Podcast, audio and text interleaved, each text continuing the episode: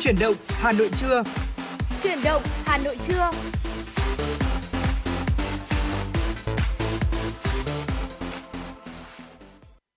Xin được mến chào quý vị thính giả, nhạc hiệu quen thuộc của chuyển động Hà Nội trưa đã vang lên. Thời gian trôi qua thật là nhanh từ khung giờ chuyển động Hà Nội sáng và bây giờ thì Quang Minh Trọng Khương đã quay trở lại để có thể đồng hành cùng quý vị thính giả trong khung giờ chuyển động Hà Nội buổi trưa ngày hôm nay. Và chuyển động Hà Nội trưa đang được phát sóng trực tiếp trên tần số FM 96 MHz vào khung giờ từ 10 giờ đến 12 giờ. Trong 2 tiếng phát sóng của chúng tôi thì quý vị thính giả đừng quên tương tác thông qua số điện thoại là 024 3773 6688 và fanpage FM 96 Thời sự Hà Nội quý vị nhé. Và thưa quý vị, chúng tôi sẽ luôn cập nhật đến cho quý vị những thông tin thời sự đáng chú ý, những nội dung mà chúng tôi đã chuẩn bị để chia sẻ cùng với quý vị. Ừ. Và đương nhiên rồi, không thể quên được những ca khúc thật hay chúng tôi sẽ lựa chọn phát tặng cho quý vị. Quý vị cũng có thể gọi điện về số tổng đài của chương trình 024 3773 6688 để yêu cầu những giai điệu âm nhạc mình yêu thích gửi tặng đến cho người thân bạn bè của mình. Đi kèm với đó là một lời nhắn nhủ yêu thương. Chúng tôi sẽ là cầu nối giúp quý vị truyền tải đi những thông điệp yêu thương đến với người thân, bạn bè đồng thời cũng là nơi lắng nghe quý vị ờ, chia sẻ những quan điểm của mình, những nhận định của mình về chuyển động Hà Nội một ngày qua và lan tỏa nhiều hơn những thông điệp tích cực đến với quý vị thính giả đang nghe chương trình trên tần số 96 MHz. Dạ vâng thưa quý vị và trong ngày hôm nay thì à, Quang Minh Trọng Khương đã chuẩn bị rất là nhiều những chủ đề bổ ích cũng như là thú vị để có thể chuyển đến quý vị thính giả.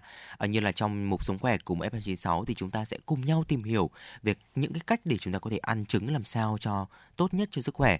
Hay là trong tiểu mục FM96 Travel chúng ta hãy cùng nhau uh, tìm hiểu một số những cái địa danh rất là đẹp ở ừ. Việt Nam để chúng ta có thể đi du xuân. Hay là trong tiểu mục cà phê trưa chúng ta sẽ cùng nhau nói chuyện một chút về ChatGPT, một ứng dụng đang rất là hot hiện nay. Hay là trong tiểu học mục sách hay cho bạn hay là khám phá Hà Nội nữa, chúng ta cũng có sẽ rất là nhiều những cái chủ đề được uh, chuẩn bị và có thể là chuyển đến quý vị tính giả. Vì vậy, hãy giữ sóng cũng như là tương tác với chúng tôi thông qua số điện thoại là 024 3773 6688 quý vị nhé. Còn bây giờ thì để có thể bắt đầu khung giờ buổi trưa, xin mời quý vị thính giả chúng ta cùng đến với một giai điệu âm nhạc ca khúc Không dám sáng tác bởi biểu diễn của ca sĩ Linh Ly. dám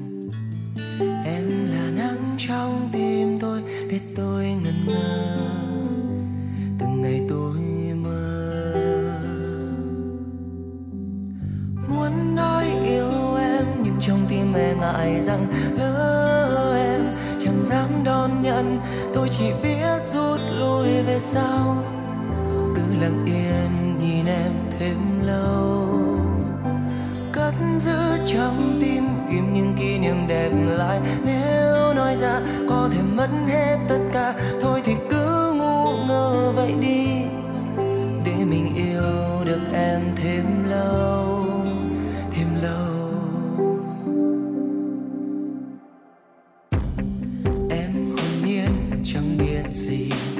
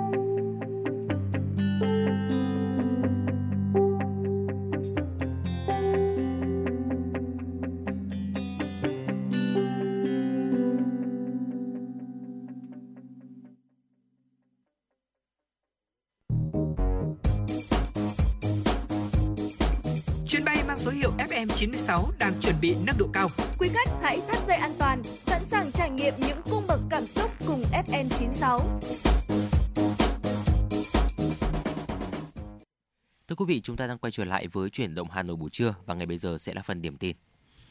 Văn phòng Chính phủ vừa ban hành thông báo số 43 kết luận của Phó Thủ tướng Trần Hồng Hà tại cuộc họp về tình hình thực hiện dự án đầu tư xây dựng tuyến đường vành đai 4 vùng thủ đô Hà Nội. Tại thông báo, Phó Thủ tướng đánh giá cao công tác lãnh đạo, chỉ đạo và phối hợp của thành phố Hà Nội và các tỉnh Hưng Yên, Bắc Ninh trong việc tổ chức triển khai thực hiện dự án. Ủy ban nhân dân các địa phương đã thành lập ban chỉ đạo của từng địa phương và đã thống nhất quy chế chung để tổ chức thực hiện. Đặc biệt là thành phố Hà Nội đã làm tốt vai trò là đầu mối tổ chức thực hiện dự án, đảm bảo tính tổng thể đồng bộ toàn dự án theo đúng nghị quyết của Quốc hội. Công tác giải phóng mặt bằng và tái định cư đã được các địa phương làm tốt, đảm bảo tiến độ đã đề ra, tạo sự đồng thuận của người dân trong vùng dự án. Thông báo nêu rõ nghị quyết số 56 của Quốc hội và nghị quyết số 106 của Chính phủ đã quy định rõ thẩm quyền của các địa phương, đồng thời cho phép áp dụng một số cơ chế, chính sách về chỉ định thầu, khai thác mỏ khoáng sản làm vật liệu xây dựng thông thường. Các công việc liên quan đến công tác bồi thường, hỗ trợ, tái định cư. Căn cứ vào đó, các địa phương thực hiện theo đúng thẩm quyền, đúng quy định của pháp luật. Ủy ban nhân dân thành phố Hà Nội và Ủy ban nhân dân hai tỉnh Hưng Yên và Bắc Ninh tiếp thu ý kiến của các cơ quan liên quan tại cuộc họp, chủ động quyết định các nội dung thuộc thẩm quyền của mình trong công tác bồi thường, hỗ trợ tái định cư, phê duyệt các dự án thành phần phải thực hiện theo đúng cơ chế chính sách đã được quy định tại nghị quyết số 56 của Quốc hội và nghị quyết số 106 của Chính phủ bảo đảm tiến độ triển khai dự án. Đoàn kiểm tra công vụ thành phố Hà Nội do tránh thanh tra Sở Nội vụ Phan Vũ, Phó trưởng đoàn kiểm tra công vụ thành phố dẫn đầu, vừa kiểm tra đột xuất tại Ủy ban nhân dân phường Thanh Trì, quận Hoàng Mai. Tại thời điểm kiểm tra, bộ phận một cửa của Ủy ban nhân dân phường Thanh Trì có hai công chức trực tại vị trí, trang phục lịch sự, có đeo thẻ, thái độ hòa nhã thân thiện. Đơn vị có bố trí cơ sở vật chất phục vụ công dân đến làm thủ tục hành chính. Tuy nhiên, chỉ có máy tính máy scan hoạt động bình thường, còn máy tra cứu thủ tục hành chính công và máy lấy số bị hỏng. Bộ phận một cửa có niêm yết công khai hai quy tắc ứng xử, đường dây nóng thủ tục hành chính. Tuy nhiên, lĩnh vực đất đai, thanh tra, y tế, nông nghiệp chưa kịp thời cập nhật các văn bản hiện hành.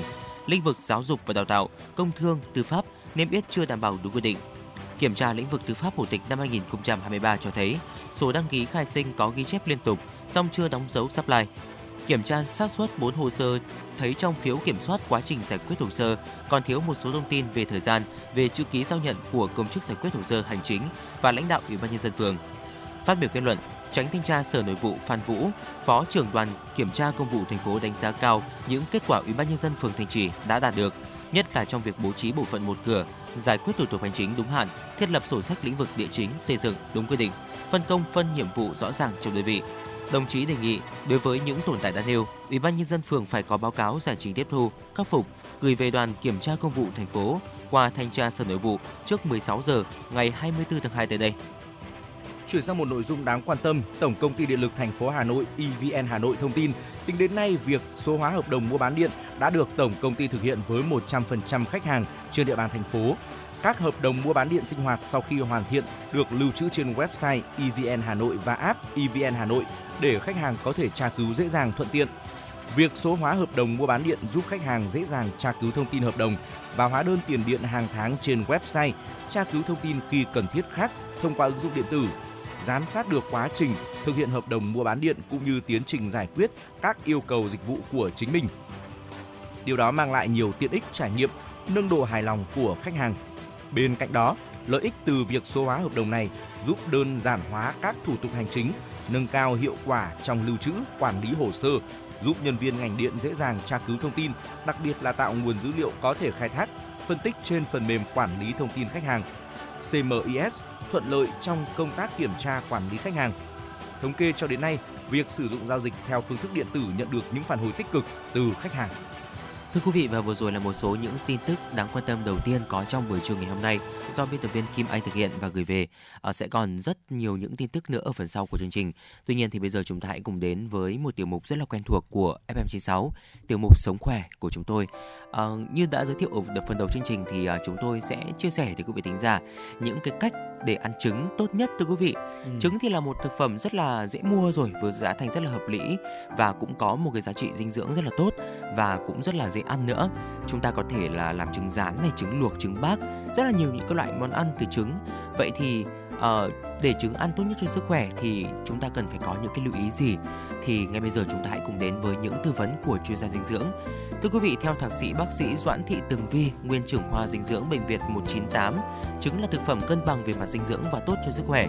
Tuy nhiên, cách chế biến trứng thì sẽ quyết định giữ lại các giá trị dinh dưỡng trong thực phẩm này. Vị chuyên gia dinh dưỡng cho biết rằng là trong cách chế biến trứng, ví dụ như là xào, rán, luộc thì luộc sẽ đảm bảo giữ được những chất dinh dưỡng tốt hơn và khi làm trứng rán hay là trứng xào ở nhiệt độ cao thì sẽ làm thay đổi bản chất thành phần của các chất dinh dưỡng Ví dụ như là chất đạm, chất béo thì có thể bị biến tính, còn vitamin thì sẽ bị giảm do tác động của nhiệt đấy ạ. Ngoài lưu ý về vấn đề bị chế biến thì bác sĩ Vi cũng cho biết khi mua trứng tại chợ hoặc là trứng gia cầm của gia đình cần phải lưu ý rửa thật sạch trước khi chế biến. Ờ, có thể là rán, xào, luộc, ốp thì đều cũng phải rửa sạch cả. Do trên bề mặt vỏ trứng có những lỗ khí nên các vi khuẩn, virus, bụi, nấm mốc có thể thẩm thấu vào bên trong quả trứng gây hại cho cơ thể. Ngoài ra, cần lưu ý nên ăn trứng khi đã chín, không nên ăn trứng trần, trứng sống vì hai loại trứng này có nguy cơ là nhiễm vi khuẩn, virus cao gây hại cho sức khỏe của chúng ta.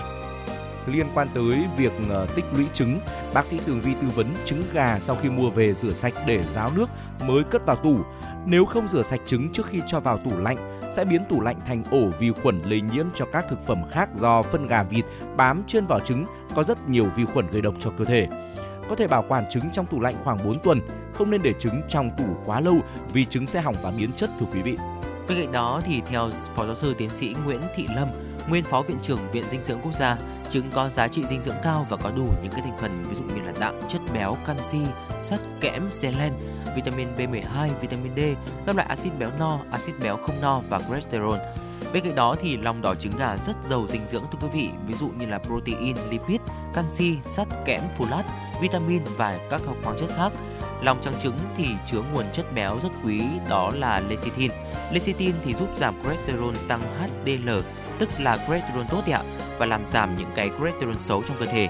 Và cũng theo Phó giáo sư Lâm thì ăn trứng nên ăn cả lòng trắng và lòng đỏ vì chỉ là ăn lòng đỏ thì sẽ mất đi những cái dinh dưỡng và nguồn chất đạm dễ hấp thu có trong lòng trắng. Vậy thì à, theo khuyên cáo của Viện Dinh dưỡng Quốc gia, nhu cầu ăn trứng sẽ tùy thuộc vào từng nhóm tuổi cụ thể như sau thưa quý vị. Người trưởng thành thì sẽ nên ăn từ 3 cho đến 4 quả một tuần. Người bị tăng huyết áp hoặc là cholesterol cao trong máu ăn từ 1 đến 2 quả một tuần. Trẻ em từ 6 đến 7 tháng tuổi chỉ nên ăn nửa lòng đỏ trên một bữa ăn và trẻ từ 8 đến 12 tháng tuổi có thể là ăn một lòng đỏ một bữa và trẻ từ 1 đến 2 tuổi thì nên ăn cả lòng đỏ và lòng trắng tối đa 4 quả một tuần thưa quý vị. Ừ.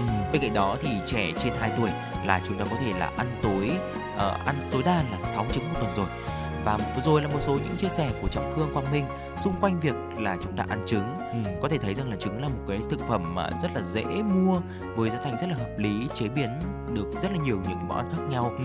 và cũng rất là bổ dưỡng nữa tuy nhiên thì xung quanh đó chúng ta cũng có một vài những cái lưu ý và hy vọng những chia sẻ vừa rồi cũng đã mang đến cho quý vị thính giả thêm một số những cái kiến thức để chúng ta có thể có những cái bữa ăn thực sự là à, khỏe mạnh cho gia đình thưa quý vị. Ừ.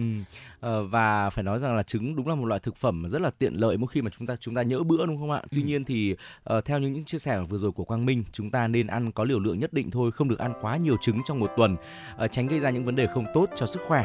Còn bây giờ, xin mời quý vị hãy quay trở lại với không gian âm nhạc trước khi tiếp tục đồng hành cùng Trọng Khương và Quang Minh đến với những nội dung ở sau đó. Mời quý vị cùng đến với một à, sáng tác của Gigi Hương Giang, ca khúc có tựa đề Thế giới của em và ca khúc này cũng được biểu diễn bởi chính cô. Xin mời quý vị cùng lắng nghe.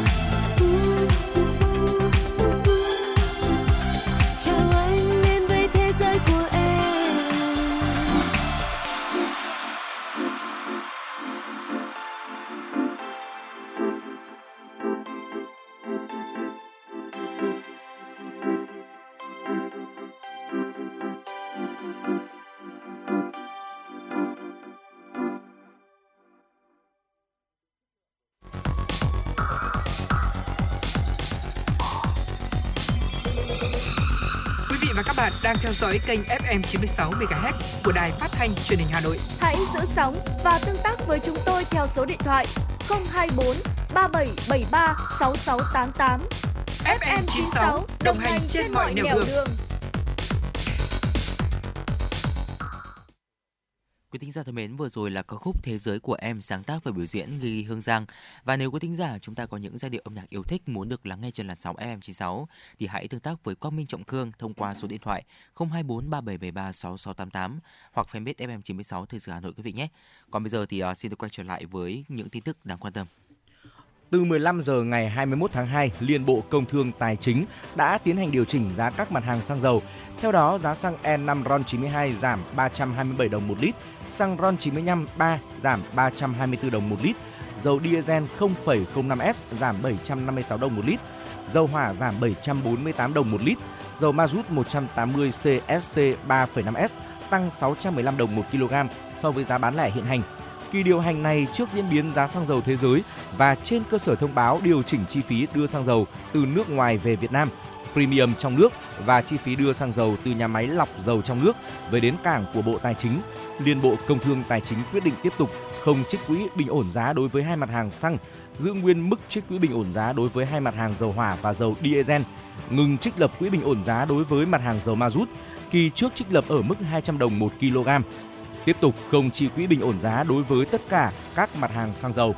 Phương án điều hành giá xăng dầu nêu trên nhằm góp phần bảo đảm thực hiện mục tiêu kiểm soát lạm phát và bình ổn thị trường, bảo đảm biến động giá bán lẻ mặt hàng dầu phù hợp với biến động của giá dầu thế giới, tiếp tục duy trì mức chênh lệch giá giữa xăng sinh học E5 RON 92 và xăng khoáng RON 95 ở mức hợp lý để khuyến khích sử dụng xăng sinh học nhằm bảo vệ môi trường theo chủ trương của chính phủ. Thưa quý vị, ngày 6 tháng 3 tới đây, huyện Gia Lâm sẽ tổ chức lễ hội đền chùa Ba Tấm gắn với dịp kỷ niệm 960 năm Nguyên Phi ỷ Lan đăng quang tại khu di tích đền chùa Ba Tấm, xã Dương Xá. Hệ thống truyền thuyết về Nguyên Phi ỷ Lan cùng với những di vật cổ của thời Lý đã đưa khu di tích đền và chùa thờ ở xã Dương Xá trở thành trung tâm văn hóa nổi bật và quan trọng trong hệ thống di tích tưởng niệm Nguyên Phi ỷ Lan. Trong đó, lễ hội đền chùa Ba Tấm được tổ chức từ ngày 19 đến ngày 21 tháng 2 âm lịch hàng năm với 20 ngày là xin lỗi quý vị với ngày 20 là ngày chính hội thu hút đông đảo khách thập phương về dự. Năm nay, lễ hội gắn với sự kiện kỷ niệm 960 năm Nguyên Phi ỷ Lan Đăng Quang, bao gồm nhiều hoạt động tôn vinh, quảng bá văn hóa truyền thống hấp dẫn. Theo đó, từ ngày mùng 5 đến ngày 12 tháng 3, tức ngày 14 đến ngày 21 tháng 2 âm lịch, sẽ có các sự kiện tiêu biểu như nghi thức rước kiệu, dân hương, tế lễ truyền thống, giao lưu thực hành tín ngưỡng thờ mẫu, giao lưu bình thơ Xuân Quý Mão 2023, trình diễn các loại hình nghệ thuật dân gian.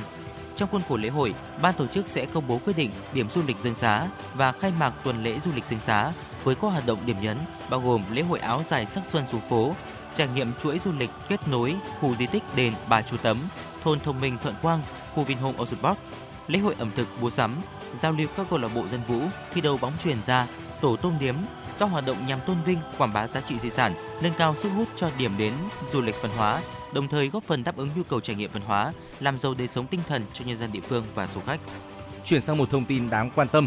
Thưa quý vị, khoảng 16 giờ 50 phút ngày hôm qua 21 tháng 2, trên đường vành đai 3 hướng đi quận Thanh Xuân Cầu Giấy, đoạn khu vực phường Trung Hòa, quận Cầu Giấy, Hà Nội, nhiều bao cám gạo bị rơi xuống đường gây nguy hiểm cho phương tiện khi lưu thông qua.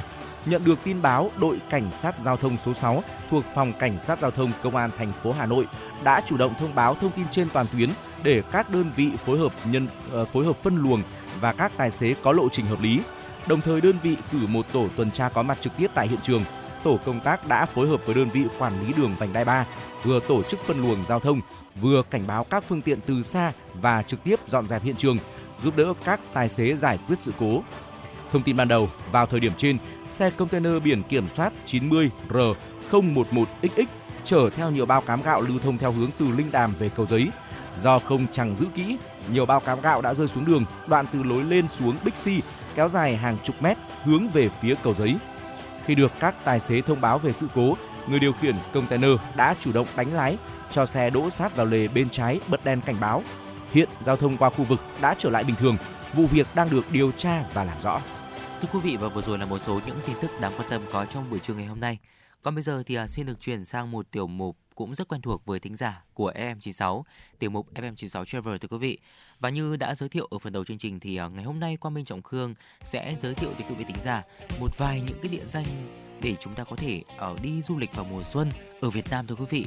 Vậy thì đâu là cái địa danh đầu tiên chúng ta có thể ở ghé thăm đến Trọng Khương?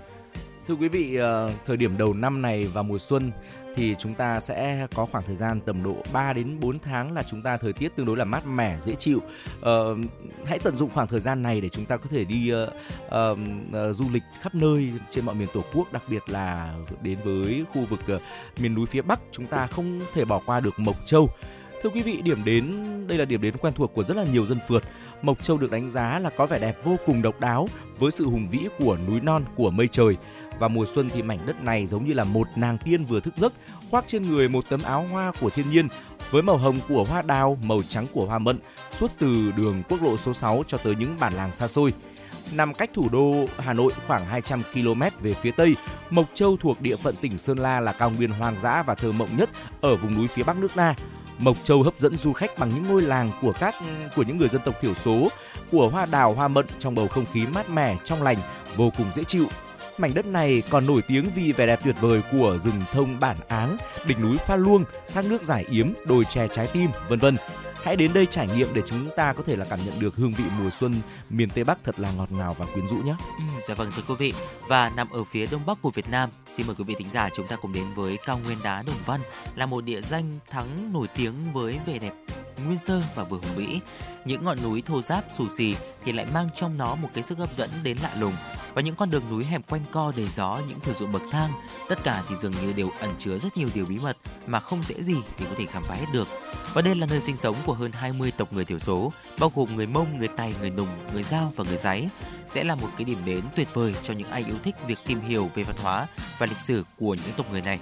Và vào mùa xuân thưa quý vị, nét đẹp của Hà Giang được tô điểm thêm vẻ lãng mạn và rực rỡ với những đóa hoa đào mang sắc hồng ấp và những ruộng hoa cải vàng rực mỗi góc trời và khiến chúng ta cảm thấy rất là thư giãn cũng như là có uh, những cái mô hình đẹp khi mà chúng ta ghé thăm với cao nguyên đá Đông Văn thưa quý vị. Tiếp theo thì chúng tôi xin mời quý vị hãy cùng uh, ghé qua một vùng đất rất là gần thủ đô Hà Nội thôi. Ừ. Chúng ta không mất quá nhiều thời gian cũng như là công sức di chuyển đến đây. Đó chính là Ninh Bình, cụ thể là quần thể danh thắng Tràng An. Khu quần thể danh thắng Tràng An tọa lạc ở thành phố Ninh Bình, cách trung tâm Hà Nội khoảng uh, trên 100 km, đã được UNESCO công nhận là di sản thế giới vì vẻ đẹp tự nhiên cùng bề dày về văn hóa của mảnh đất này. Quý vị và các bạn có thể di chuyển bằng thuyền để khám phá thiên nhiên hoang sơ nơi đây với sông với núi, những khu rừng xanh mướt đẹp đến vô thực sẽ làm nao lòng bất kỳ du khách nào. Tràng An thậm chí còn được ví như một hạ long trên cạn với vẻ đẹp tráng lệ, được tạo nên bởi hệ thống núi đá muôn hình vạn trạng, soi bóng xuống những dòng suối nhỏ quanh co, uốn lượn nối liền các hang động và thung lũng hoang sơ. Vẻ hài hòa của đá, của sông nước, của rừng cây và bầu trời ở Tràng An tạo nên một thế giới tự nhiên sống động đầy quyến rũ. Nơi đây còn là nơi bảo tồn và chứa đựng nhiều hệ sinh thái rừng ngập nước, rừng trên núi đá vôi, các di chỉ khảo cổ học và các di tích lịch sử văn hóa đặc sắc. Đến Ninh Bình vào những ngày mùa xuân, du khách còn có cơ hội tham gia lễ hội chùa Bái Đính, tự hào là ngôi chùa lớn nhất Đông Nam Á, diễn ra từ mùng 6 Tết đến hết tháng 3 hàng năm. Và phải nói rằng uh, uh, đây là một trong những địa danh mà vô cùng đẹp khi mà chúng ta ghé thăm bất kể mùa nào trong năm, đặc biệt là mùa xuân. Chẳng thế mà nơi đây cũng đã từng trở thành phim trường của những bộ phim Hollywood nổi tiếng rồi. Quý vị đừng bỏ lỡ cơ hội để chúng ta có thể được uh, trải nghiệm cũng như là tận hưởng uh, không khí, thời tiết cũng như là địa danh này vào mùa xuân này nhé. Ừ, dạ vâng ạ thưa quý vị. Và địa điểm tiếp theo cũng là một địa điểm mà cá nhân Quang mình rất là yêu thích đó chính là Huế thưa quý vị. Và đây là một cái nơi thấm đẫm những cái nét đẹp truyền thống về văn hóa và lịch sử của cả dân tộc. Nơi đây thì có rất nhiều thứ cho chúng ta chiêm ngưỡng từ Đại Nội này, chùa Thiên Mụ cho đến sông Hương, núi Ngựa Bình, Vịnh Lăng Cô. Hơn nữa thì khoảng thời gian từ tháng 1 cho đến tháng 4 là lúc thích hợp nhất để có thể đến thăm Huế khi trời ít mưa nhất, khí hậu không quá khô cũng không quá ẩm ướt. Tiết trời thì mát mẻ với nhiệt độ dao động từ 20 độ cho đến 24 độ C, không quá nóng và cũng không quá lạnh để chúng ta có thể là à, thỏa sức tham gia vào việc khám phá thành phố rất là tuyệt vời này. Ừ, tiếp theo thì chúng tôi uh, muốn chia sẻ đến với quý vị một địa điểm mà nằm khá là xa thủ đô Hà Nội phải di chuyển bằng máy bay cũng mất một khoảng thời gian ờ, tương đối là dài. Tuy nhiên thì khi mà đặt chân đến đây rồi thì chúng ta sẽ cảm thấy là không bỏ công ừ. uh, di chuyển của mình đâu. Đó chính là uh, đảo Phú Quốc. Mùa xuân cũng là lúc rất phù hợp để chúng ta đi thăm đảo Ngọc Phú Quốc của tỉnh Kiên Giang. Khi mùa khô vừa mới bắt đầu và mùa bão thì đã lùi xa. Nhiệt độ lúc này của Phú Quốc cũng rất là mát mẻ dễ chịu chỉ khoảng từ khoảng từ 24 đến 28 độ C. Ờ, Ờ, không nóng bức oi ả như vào mùa hè chính năm chính vụ. À, từ nhiều năm qua thì Phú Quốc đã là một địa danh hàng đầu cho nhiều du khách vì sở hữu những khu rừng rậm nguyên sinh những bãi tắm đẹp như chốn thiên đường với cát trắng và làn nước xanh như ngọc. Hãy cùng đến đây tận hưởng ờ, không khí biển mát là mát lành trong trẻo của mùa xuân mà khi ở miền Bắc thì chúng ta rất là khó có thể tận hưởng được vì khá là lạnh. Dạ vâng thưa quý vị và vừa rồi là một số những gợi ý của Quang Minh Trọng Khương trong tiểu mục FM96 Travel. Ở ngoài năm địa điểm trên ra thì chắc hẳn rồi, Việt Nam của chúng ta cũng sẽ còn rất nhiều những điểm đến nữa thú vị. Ờ, và có thể kể đến như là Sapa hay là Ừ. Hội An hay là thành phố Hồ Chí Minh hay là ngay tại thủ đô Hà Nội của chúng ta đúng không ạ? Ừ. Thì cũng có rất là nhiều điểm đến để chúng ta có thể du xuân và những tạp chí nước ngoài như là Travel Plus Pleasure hay là uh, Traveler thì cũng đã gợi ý rất là nhiều và đánh giá rất là cao những cái điểm đến của ờ, Việt Nam trong năm 2023 Ừ. và tạo gác lại những ờ, chia sẻ của chúng tôi trong tiểu mục FM96 Travel. Chúng ta hãy cùng nhau quay trở lại với không gian âm nhạc của FM96, ca khúc Việt Nam đi hôn và yêu, sáng tác và biểu diễn Phạm Hồng Phước.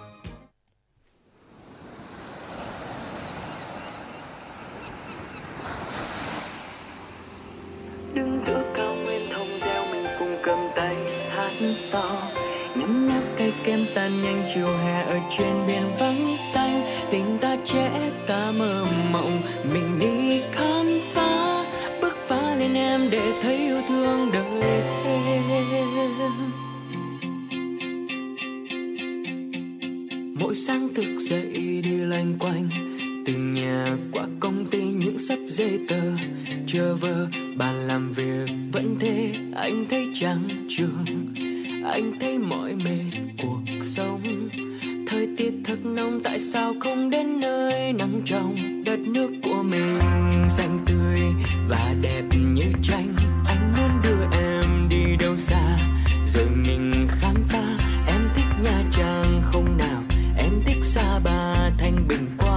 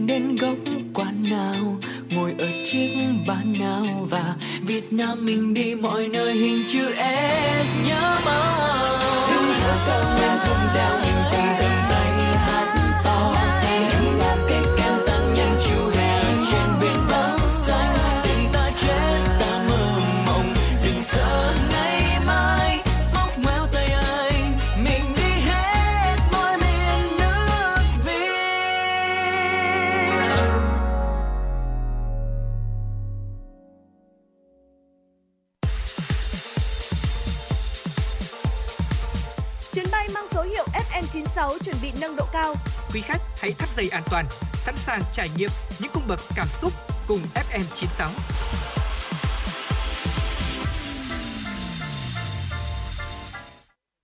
Thưa quý vị, chúng ta đang quay trở lại với chuyển động Hà Nội buổi trưa. Ngay bây giờ sẽ là những tin tức quốc tế đáng quan tâm. Thưa quý vị, theo hãng tin Sputnik, Nga và Thổ Nhĩ Kỳ có thể thảo luận sáng kiến ngũ cốc Biển Đen, còn được biết đến là thỏa thuận xuất khẩu ngũ cốc qua Biển Đen trong các cuộc đàm phán ở cấp cao nhất trong tương lai gần.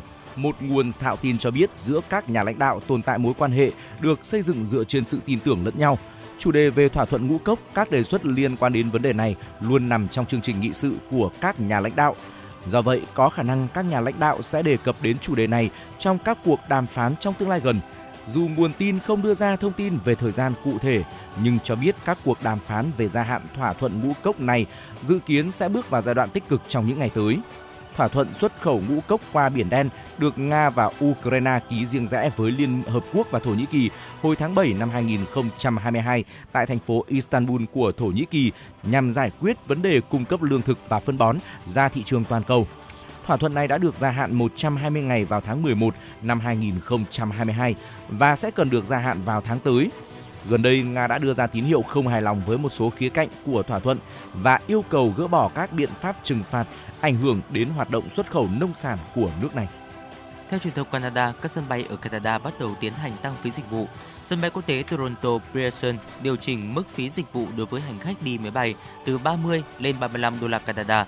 Phí dịch vụ đối với khách du lịch nối chuyến qua sân bay tăng từ 6 đến 7 đô la Canada, tăng phí hàng không thêm 4%, đã bao gồm cả chi phí dọn băng và tuyết. Trong đó, sân bay quốc tế Regina ở tỉnh Saskatchewan tăng phí dịch vụ từ 20 đô la Canada lên 30 đô la Canada kể từ ngày 1 tháng 4. Còn sân bay quốc tế Fort McMurray, Alberta cũng dự kiến tăng phí dịch vụ lên tới 40 đô la Canada, là mức cao nhất tại Canada. Nguyên nhân nằm ở việc các sân bay đang mắc nợ do thiệt hại hàng triệu đô la Mỹ trong dịch Covid-19 và nay phải cố gắng bù đắp. Theo các báo cáo tài chính, sân bay Toronto Pearson lớn nhất Canada báo lỗ khoảng 734 triệu đô la Canada, tương đương với 545 triệu đô la Mỹ trong 2 năm đại dịch, khiến khoản nợ lên tới 7,2 tỷ đô la Canada. Sân bay Vancouver ở phía Tây cũng báo lỗ 576 triệu đô la Canada. Khoản nợ của sân bay Montreal cũng tăng 800 triệu đô la Canada. Một nghiên cứu mới đã xếp hạng 152 thành phố trên khắp nước Mỹ về mức độ sạch sẽ tổng thể của các thành phố này. Nghiên cứu phát hiện ra rằng năm thành phố bẩn nhất tại Mỹ đều do các thị trường thuộc Đảng Dân Chủ điều hành. Các thành phố bẩn nhất gồm Houston, bang Texas, tiếp theo là Newark, bang New Jersey, San Bernardino, bang California, Detroit, bang Michigan và Jersey City, bang New Jersey. Nghiên cứu được thực hiện bởi công ty chăm sóc cỏ Lawn Starter. Công ty đã đánh giá từng thành phố bằng cách sử dụng dữ liệu có sẵn công khai về một số yếu tố như chất lượng không khí, khí thải, tình trạng xả rác, sâu bệnh, chất lượng nhà ở và ý kiến của cư dân. Những yếu tố này sau đó được tổng hợp thành 4 loại gồm ô nhiễm, điều kiện sống, cơ sở hạ tầng và sự hài lòng của người dân. Điểm số sau đó được tính trọng số và tính trung bình cho mỗi thành phố, tạo ra thứ hạng cuối cùng trong danh sách các thành phố. Thưa quý vị, bên cạnh nỗi lo động đất thì người dân ở Hatay của Thổ Nhĩ Kỳ còn phải đối mặt với nguy cơ dịch bệnh bùng phát. Cơ sở hạ tầng cấp nước và vệ sinh ở tỉnh này đã bị hư hại nghiêm trọng. Điều kiện vệ sinh, ăn uống, sinh hoạt của nạn nhân sống sót sau vụ động đất còn nhiều khó khăn. Người dân thiếu nước sạch sinh hoạt, thiếu nhà vệ sinh cũng làm gia tăng nguy cơ bùng phát dịch bệnh truyền nhiễm. Ngành y tế Thổ Nhĩ Kỳ cảnh báo người dân, đặc biệt là trẻ em, cần đề phòng mắc các bệnh về đường hô hấp và đường ruột. Tỉnh Hatay còn phải đối mặt với tình trạng thiếu nhân lực y tế do hai bệnh viện ở tỉnh này đã bị đổ sập trong trận động đất kinh hoàng ngày 6 tháng 2 vừa qua. Thưa quý vị và vừa rồi là một số những tin tức quốc tế đáng quan tâm có trong buổi trưa ngày hôm nay. Và ngay bây giờ chúng ta hãy cùng đến với không gian âm nhạc của FM96. Và ngay sau ca khúc này thì Quang Minh Trọng Khương sẽ quay trở lại và mang đến cho quý vị tính giả một cuốn sách trong tiểu mục sách hay cho bạn về cuốn sách Đàn ông sao hỏa, đàn bà sao kim thưa quý vị.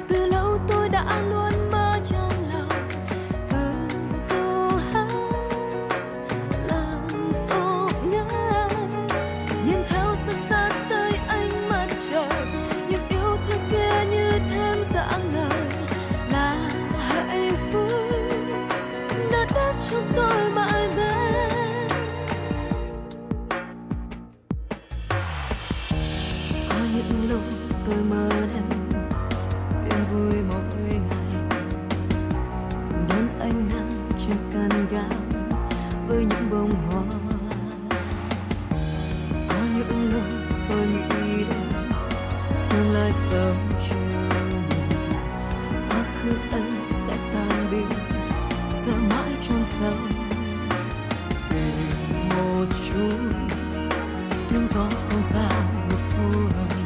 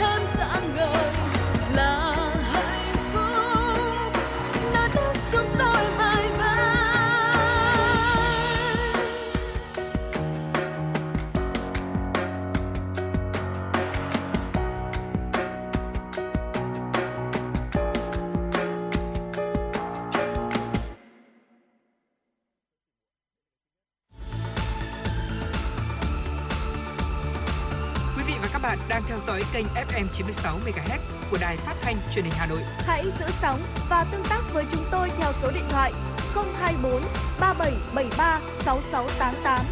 FM 96 đồng hành trên mọi nẻo đường.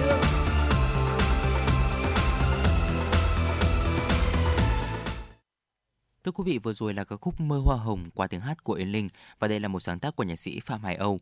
Và ngay bây giờ thì chúng ta hãy cùng đến với tiểu mục Sách hay cho bạn. Ngày hôm nay thì như đã giới thiệu, Quang Minh Trọng Khương sẽ giới thiệu đến quý vị thính giả về cuốn sách Đàn ông sau hỏa, đàn bà sau kim. Uh, thưa quý vị và các bạn, uh, tôi nhận thấy rằng là hầu hết điều quan trọng cho cuộc sống này thì đều phải tự học. Ví dụ như là chuyện tình yêu đôi lứa thì càng đúng là như vậy. Chúng ta hẳn đã từng có những người bạn là quân sư tình cảm, những người đàn anh đàn chị dày dạn tình trường hay là những khóa học, những cuốn sách, những website được coi như là bí kíp tình yêu. Nhưng cuối cùng thì chúng ta sẽ nhận ra chuyện tình cảm là một vấn đề cá nhân mà chỉ có thể tự lực tự cường mà thôi. Mà dù vậy thì yêu không có nghĩa là chúng ta hăm hở lao vào tình ái bằng bản năng, là một loài động vật có trí lực phát triển thì chúng ta hoàn toàn có thể tiến ra hơn các loài khác bằng cách là chúng ta tham khảo hiểu biết của người khác đi trước, nhất là hiểu biết được đúc kết và qua sự kiểm chứng của thời gian. Cuốn sách Đàn ông sao hỏa tầm bà Số Kim thì là một tác phẩm như vậy thưa quý vị. Vậy thì điều gì khiến cho một cuốn sách được xuất bản từ năm 1992 và đến nay thì đã là năm 2023 rồi vẫn có một cái sức sống mạnh mẽ và có một cái vị trí vững chắc trong danh mục những cuốn sách kỹ năng cần đọc và câu trả lời đơn giản là ở tính cái hiệu quả của nó.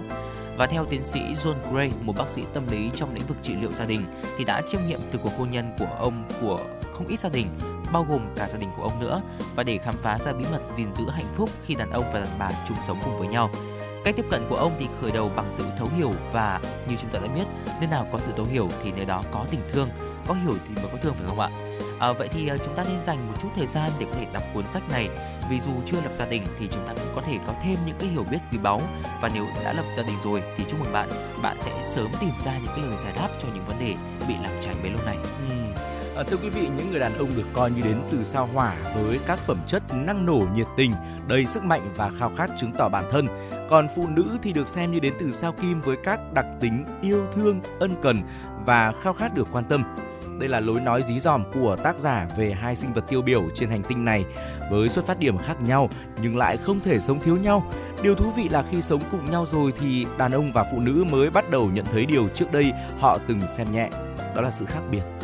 Thuở ban đầu thì mọi khác biệt đều rất là thú vị, nhưng mà khi tiến sâu vào mối quan hệ đòi hỏi mức độ cam kết lớn hơn với thời gian tiếp xúc nhiều hơn, dần dần họ nhận ra sự khác biệt có thể tạo nên khoảng cách đáng kể.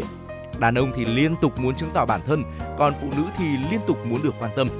Một nửa luôn hướng tới vị trí số 1, còn nửa còn lại thì lại không cam tâm làm vị trí số 2. Trong khi đàn ông miệt mài để đạt được thành tựu trong sự nghiệp, gia tăng thu nhập, sắm sửa tiện nghi thì người phụ nữ vui mình trong suy nghĩ mình là gì với anh ta khi nấu ăn, dọn dẹp, chăm sóc con cái. Ngược lại, khi người phụ nữ tâm sự về những điều cô cảm nhận được trong cuộc sống, đưa ra những góp ý để người chồng tốt hơn, thì anh ta lại nghĩ rằng cô phiền toái với sở thích làm quá mọi việc và không thực lòng tin tưởng vào năng lực của anh ta. Mối quan hệ sẽ dần trở nên căng thẳng khi bắt đầu xuất hiện những trận cãi vã, những màn nhượng bộ miễn cưỡng và những thỏa thuận khô khan. Sẽ có những cặp đôi duy trì được quan hệ nhưng chưa chắc viên mãn và cũng có những cặp đôi vỡ mộng từ bỏ. Chính sự thiếu hiểu biết lẫn nhau khiến họ buộc phải rời xa nhau dù chưa hẳn đã hết yêu nhau. Sự thiếu hiểu biết bắt đầu sinh ra những cảm xúc tiêu cực, những lời phàn nàn than vãn.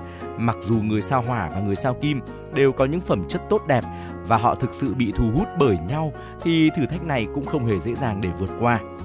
Vậy mấu chốt của sự khác biệt này là gì thì chúng ta sẽ cùng tìm hiểu qua hình ảnh ẩn dụ mà tác giả John Gray cung cấp, sợi dây cao su và những con sóng. Dạ vâng, thưa quý vị, sợi dây cao su và những con sóng. Nam giới thì mạnh mẽ, tuy nhiên thì mạnh mẽ không có nghĩa là bền bỉ. Sẽ có những giai đoạn mà anh ta cần sự riêng tư để chui vào chiếc kén của mình. Hành động này thì xuất hiện khi đàn ông cần suy nghĩ, khôi phục lại sự tự do vốn có hay là muốn hồi phục lại năng lượng của anh ấy. Và ở theo tác giả John Gray thì chiếc kén là cách để người đàn ông giải quyết khó khăn và tạm thời gác bỏ lại những việc khác, những chuyện khác đều trở nên lù mờ. Và đây là một quy luật tình cảm, do đó thì không thể thay đổi mà chỉ có thể thấu hiểu mà thôi. Nhưng với nữ giới thì điều này thật đáng ngạc nhiên thưa quý vị, bởi nữ giới thì thường giải quyết vướng mắc bằng cách là thổ lộ. Họ thích được lắng nghe và họ tin rằng càng gần gũi với nhau bao nhiêu thì càng trò chuyện với nhau tất cả những cái điều trong cuộc sống bấy nhiêu và những chiếc dây chun rất khó để có thể bật trở lại nếu chưa đủ độ căng. Và đàn ông thì cũng không thể ép mình trở lại khi anh ta cảm thấy chưa sẵn sàng. Và trong lúc mà họ im lặng phụ nữ hoàn toàn có lý khi xây dựng nên những ý tưởng u ám về mối quan hệ này. Nhưng mà họ chưa biết rằng nếu cho người đàn ông đủ không gian sự giãn cách thì uh, anh ta sẽ trở lại và mang theo sức mạnh và tình yêu lớn lao hơn. Và cái nhận xét một cái nhận xét này một cái hình ảnh ẩn dụ này của tác giả thì cũng làm tôi rất là nhớ đến cái bài thơ sóng của nhà thơ Xuân Quỳnh thưa quý vị được học ở hồi trung học phổ thông nhé à, so sánh rất là tinh tế từ cả hai tác giả đại diện cho hai giới tính thì đã cho thấy quy luật tình cảm của nữ giới thường xuyên là những con sóng. Khi nữ giới hưng phấn thì cô ấy trao đi báu vật lớn nhất của thế gian này đó chính là tình yêu thương vô điều kiện. Cô ấy có thể hy sinh tất cả cho người mình yêu thương mà không đòi hỏi. Thế nhưng mà nếu dòng cảm xúc đó sụp đổ thì cô sẽ trở nên thật khó hiểu sự đột ngột của màn sụp đổ ấy thì khiến cho mọi nam giới đều ngỡ ngàng. Chỉ phút trước cô tự nhận mình là người hạnh phúc nhất, rồi sau đó thì cô tự nhận mình là người bất hạnh nhất. Cảm giác của nữ giới là thực, vậy nên là những người đàn ông thiếu kiên nhẫn thường không thể hiểu được phụ nữ và dù có kết hôn bao nhiêu lần thì cũng là bấy nhiêu lần anh ta ly hôn và đàn ông thì không thấy được vẻ đẹp cuộc sống bởi vậy thì họ quá bận rộn với những suy nghĩ duy lý của bản thân. Vậy đâu là giải pháp thưa quý vị? À, tôi sẽ khái quát lại hai nhóm giải pháp lớn nhất. Nhưng mà nếu những giải pháp đó chi tiết hơn thì xin mời quý vị thính giả chúng ta hãy cùng nhau tìm đọc cuốn sách đàn ông sao hỏa đàn bà sao kim. Vậy thì ngay bây giờ Ừ. chúng ta hãy cùng nhau chia sẻ một số giải pháp tiên trọng cương. Thưa quý vị, về giao tiếp bằng ngôn ngữ và hành động thì phù hợp với mong muốn của đối phương thay vì thói quen của bản thân là điều tác giả nhắn nhủ. Nghệ thuật chỉ đơn giản ở việc hiểu đối phương và chuyển hóa sự hiểu biết ấy thành hành động, lời nói. Người sao kim không giải quyết các vấn đề về cảm xúc bằng cách hành động. Vì thế, người đàn ông nên dành thời gian cho người phụ nữ của mình nhiều hơn. Lắng nghe cô ấy thay vì là cố gắng trở thành quý ngài giải quyết. Vì điều cô ấy cần không phải là giải pháp mà là sự thấu hiểu.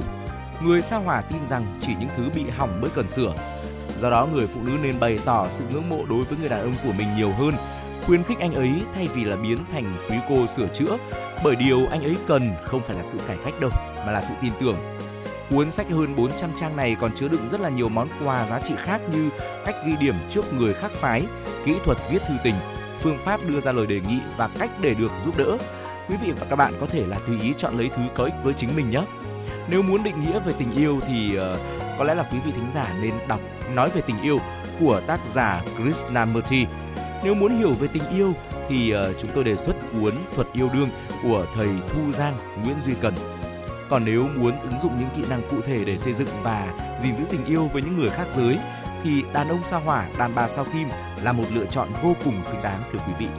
Dạ vâng thưa quý vị, vừa rồi là một số những chia sẻ của Quang Minh và Trọng Khương trong tiểu mục sách hay cho bạn về cuốn sách cũng rất nổi tiếng, luôn nằm trong danh mục sách bán chạy của năm ờ, ở của mọi nền tảng đó chính là cuốn sách Đàn ông sao hỏa, đàn bà sao kim. Và nếu quý vị thính giả chúng ta có những chia sẻ nào về cuốn sách này hay những cuốn sách mà quý vị thính giả yêu thích thì hãy tương tác với chúng tôi thông qua số điện thoại 024 3773 6688 hoặc fanpage FM96 Thời sự Hà Nội quý vị nhé.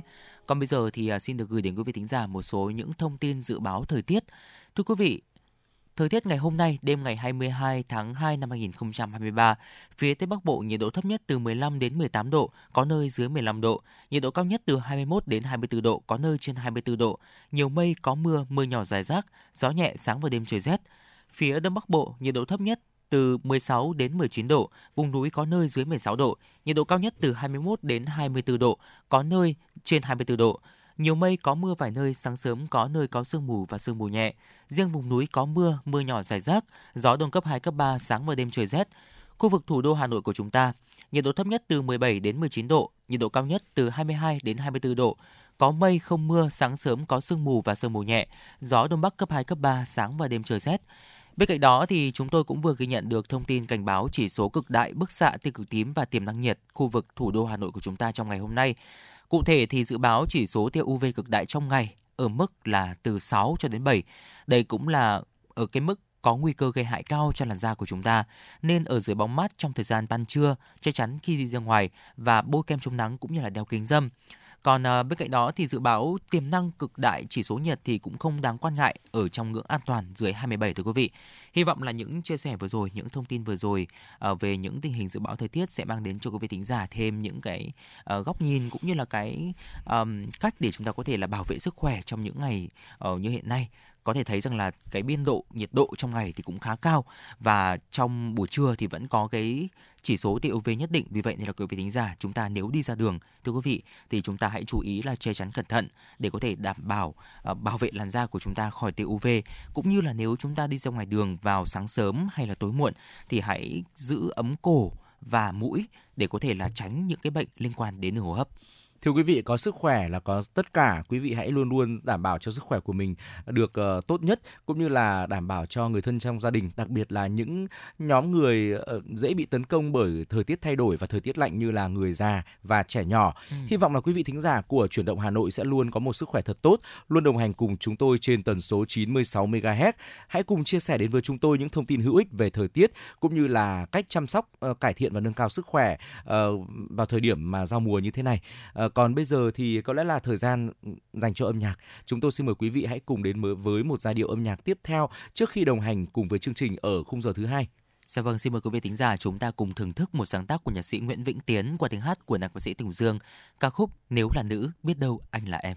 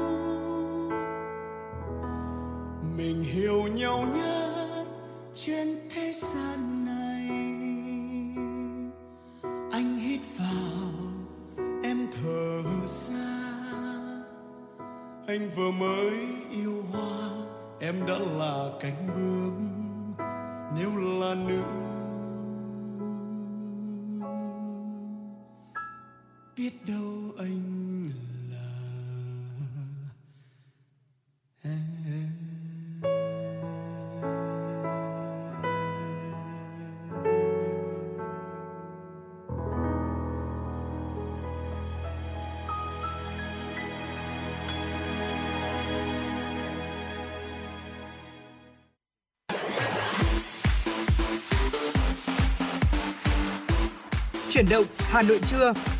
Chuyển động Hà Nội trưa.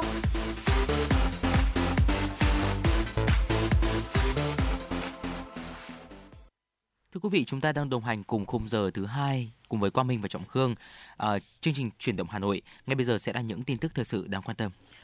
Ngày hôm qua, Thủ tướng Chính phủ Phạm Minh Chính đã có thư khen lực lượng cảnh sát giao thông trong thư, Thủ tướng nhấn mạnh thời gian qua, thực hiện sự lãnh đạo của Đảng, Nhà nước và Bộ Công an, lực lượng cảnh sát giao thông đã đổi mới mạnh mẽ về tư duy, nhận thức và hành động, tạo được nhiều dấu ấn rõ nét, tinh thần thái độ phục vụ nhân dân được nâng cao, lề lối tác phong công tác, sai phạm tiêu cực kiên quyết được chấn chỉnh, hiệu lực, hiệu quả xử lý các vi phạm pháp luật về giao thông được nâng lên rõ rệt, nhất là các vi phạm về nồng độ cồn, xe quá khổ quá tải tạo dấu ấn lan tỏa trong xã hội về chấp hành nghiêm pháp luật. Kết quả công tác của lực lượng cảnh sát giao thông đã góp phần quan trọng kéo giảm tai nạn giao thông, bảo vệ cuộc sống bình yên của nhân dân, đóng góp tích cực vào nhiệm vụ phát triển kinh tế xã hội của đất nước. Thay mặt chính phủ, Thủ tướng Phạm Minh Chính ghi nhận, đánh giá cao và biểu dương khen ngợi những kết quả thành tích mà lực lượng cảnh sát giao thông đã đạt được trong thời gian qua. Theo Bộ Nông nghiệp và Phát triển nông thôn, thực hiện nghị định số 98 của Chính phủ về chính sách khuyến khích phát triển hợp tác, liên kết gắn sản xuất với tiêu thụ sản phẩm nông nghiệp, từ năm 2018 đến nay, cả nước có 2.038 chuỗi liên kết được hình thành với sự tham gia của 1.250 hợp tác xã nông nghiệp. Nghị định số 98 của Chính phủ quy định có 7 loại liên kết liên kết chuỗi theo các công đoạn từ cung ứng vật tư, dịch vụ đầu vào, tổ chức sản xuất, thu hoạch đến sơ chế hoặc chế biến gắn với tiêu thụ sản phẩm nông nghiệp. Tuy nhiên thực tế, các hình thức tổ chức liên kết chuỗi rất đa dạng, được hình thành dựa trên nhu cầu cụ thể của từng khu vực, từng ngành hoặc từng nhóm cụ thể. Theo thống kê của các tỉnh thành phố, hiện có 815 chuỗi liên kết từ sản xuất, sơ chế, chế biến, tiêu thụ sản phẩm với 290 hợp tác xã nông nghiệp tham gia. Có 770 chuỗi liên kết sản xuất tiêu thụ sản phẩm với 361 hợp tác xã nông nghiệp tham gia. Có 637 chuỗi liên kết chế biến gắn tiêu thụ sản phẩm với 208 hợp tác xã tham gia. Cũng theo Bộ Nông nghiệp và Phát triển nông thôn, triển khai nghị định số 98 của chính phủ đến nay đã có 60 trên 63 tỉnh thành phố phê duyệt danh mục các ngành hàng, sản phẩm quan trọng, chủ lực cần khuyến khích và ưu tiên hỗ trợ thực hiện phiên liên kết. Các tỉnh thành phố đã phê duyệt được 933 dự án kế hoạch liên kết, có 28 trên 63 tỉnh thành phố phê duyệt 579 dự án liên kết và 16 trên 63 tỉnh thành phố phê duyệt 354 kế hoạch hỗ trợ liên kết. Tổng kinh phí các dự án liên kết được duyệt là 1.921 tỷ đồng, trong đó ngân sách nhà nước hỗ trợ 767 tỷ đồng, còn lại là kinh phí do các doanh nghiệp, hợp tác xã và người dân đối ứng. Chuyển sang một thông tin đáng chú ý trước mối lo về tình trạng sử dụng văn bằng chứng chỉ giả và việc làm giả văn bằng chứng chỉ hiện nay, thông tin từ Bộ Giáo dục và Đào tạo khẳng định thực tế hầu hết văn bằng chứng chỉ đã được cấp đúng quy định, được sử dụng đúng mục đích trong quá trình học tập, làm việc của người được cấp văn bằng chứng chỉ. Tuy nhiên, vẫn có một số trường hợp sử dụng văn bằng chứng chỉ giả cũng như làm giả văn bằng chứng chỉ, làm giả phôi văn bằng chứng chỉ. Để khắc phục tình trạng này, Bộ Giáo dục và Đào tạo đã đang thực hiện nhiều giải pháp trong đó có việc tham mưu chính phủ ban hành nghị định số 04 quy định về xử phạt vi phạm hành chính trong lĩnh vực giáo dục. Trong đó có quy định về xử phạt vi phạm về làm giả, mua bán văn bằng chứng chỉ. Quy định tại nghị định này đã tăng mức xử phạt hành chính đối với vi phạm về cấp văn bằng chứng chỉ hoặc bản sao văn bằng chứng chỉ không đúng quy định của pháp luật bổ sung chế tài về buộc hủy bỏ văn bằng chứng chỉ hoặc bản sao văn bằng chứng chỉ đối với hành vi cấp văn bằng chứng chỉ hoặc bản sao văn bằng chứng chỉ không đúng quy định của pháp luật. Một trong những giải pháp mạnh đang được Bộ Giáo dục và Đào tạo triển khai là công khai thông tin văn bằng chứng chỉ lên trang thông tin điện tử, tăng cường công tác thanh tra, kiểm tra, xử lý nghiêm các trường hợp tiêu cực trong việc cấp phát văn bằng chứng chỉ, đồng thời xử lý nghiêm cán bộ công chức viên chức của ngành giáo dục sử dụng văn bằng chứng chỉ giả, văn bằng không hợp pháp. Thưa quý vị, Sở Giáo dục và Đào tạo Hà Nội đã tổ chức khai mạc hội nghị thi giáo viên dạy giỏi tiểu học cấp thành phố năm học 2022-2023 tại trường tiểu học Tiền Phong A, huyện Mê Linh.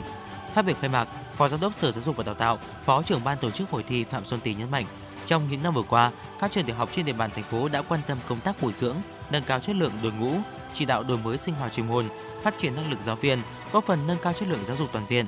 Hội thi giáo viên dạy giỏi tiểu học cấp thành phố năm học 2022-2023 là một trong những hoạt động chuyên môn quan trọng góp phần nâng cao hiệu quả hoạt động, sinh hoạt chuyên môn và đẩy mạnh phong trào thi đua trong các nhà trường. Khuyến khích động viên tạo cơ hội cho giáo viên rèn luyện, tự học và sáng tạo, trao dồi kinh nghiệm trong giảng dạy, khai thác và sử dụng hiệu quả đồ dùng dạy học, tạo động lực thúc đẩy sự nghiệp giáo dục bền vững. Hội thi giáo viên dạy giỏi tiểu học cấp thành phố có 10 giáo viên tham dự. Đây là những giáo viên xuất sắc được tuyển chọn với 6 môn bao gồm toán, tiếng Việt, đạo đức, tự nhiên xã hội, tiếng Anh và mỹ thuật. Mỗi giáo viên trải qua hai phần thi, phần thực hành giảng dạy một tiết học thuộc bộ môn thi và phần trình bày biện pháp dạy học. Quý vị và các bạn thân mến, vừa rồi là một số những thông tin thời sự đáng chú ý chúng tôi cập nhật gửi đến cho quý vị. À, đừng rời sóng, chúng tôi sẽ tiếp tục đồng hành với quý vị ngay bây giờ đến với tiểu mục khám phá Hà Nội. À, chúng tôi muốn được chia sẻ đến với quý vị à, chủ đề ngày hôm nay là Hà Nội đã từng có rất nhiều tên phố bắt đầu bằng chữ hàng. Dạ vâng thưa quý vị, trước khi có mặt của người Pháp ở Hà Nội thì ngoài cửa đông thành Hà Nội hắt sang phía đông ra sát sông Hồng và phía bắc Hồ Hoàn Kiếm, từ hàng bông, hàng gai, cầu gỗ, hàng thùng hắt lên hàng đậu là khu phố cổ đã có từ trước, là nơi tập trung rất nhiều thương nhân và thợ thủ công sinh sống. Đặc điểm chung của khu phố này là đường hẹp, đường ngang dọc như là bàn cờ, nhà cửa thì thấp, chủ yếu là một tầng, vừa là nơi ở và là nơi sản xuất bán những mặt hàng. Và tên phố thì thường được đặt liên quan đến mặt hàng sản xuất hoặc là kinh doanh con phố. Ban đầu biển tên phố chỉ là một mảnh ván đơn sơ ghi tên một mặt hàng nào đó gắn với ở đầu phố, chứ chưa phải là biển bằng kim loại sơn đẹp đẽ như ngày nay. Và đó là những cái tên phố tên gọi thường mở đầu bằng chữ hàng. Vậy thì ngay bây giờ hãy cùng Quang Minh và Trọng Khương chúng ta điểm qua một số những con phố hàng trong khu phố cổ xưa thưa quý vị. Chúng tôi muốn chia sẻ đến với quý vị một số những ờ, con phố bắt đầu bằng ờ, chữ hàng trong khu phố cổ xưa, ví dụ như là hàng áo, cuối thế kỷ 19 là phố hàng thuốc, nay thuộc phố thuốc Bắc, hay là hàng bát có thời gian mang tên là phố Đông Hà, phố Jean Dupuis, dân gian gọi là phố mới, nay là phố hàng chiếu. Hàng bông hài, nay thuộc phố hàng bông, đoạn từ hàng gai đến hàng mành, Hàng bông đệm, nay thuộc phố hàng bông, đoạn từ hàng mành đến hàng gia, hàng bông cây đa cửa quyền có uh, có người gọi là um, cô quyền nay thì thuộc phố hàng bông đoạn từ hàng gia đến ngõ hội vũ.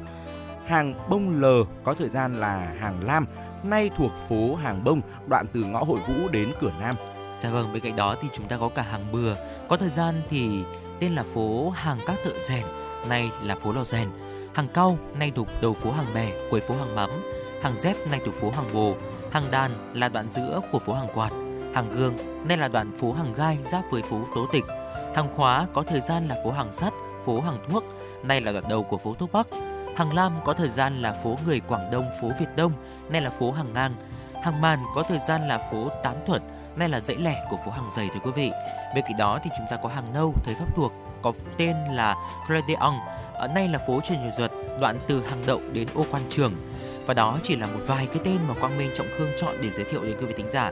Và theo thống kê thì chúng ta có đến 72 tên phố Ừ. đã từng mang tên hàng trong khu vực phố cổ.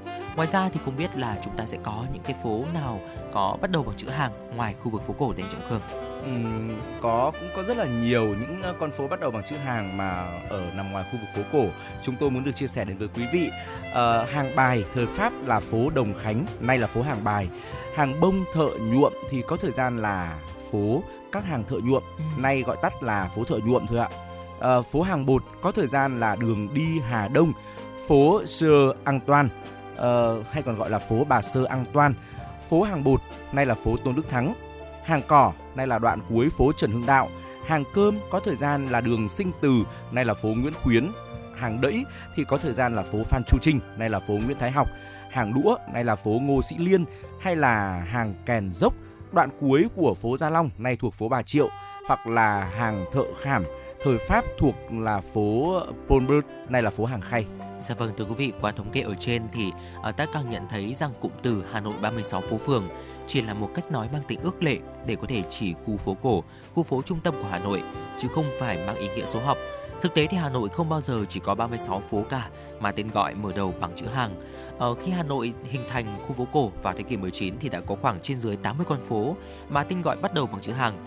Từ thế kỷ 20 cho đến nay thì do bị đổi tên hoặc là bị sáp nhập những cái phố ngắn với nhau để thành một phố dài hơn nên là Hà Nội cũng đã có trên 50 con phố mà tên gọi bắt đầu bằng chữ hàng.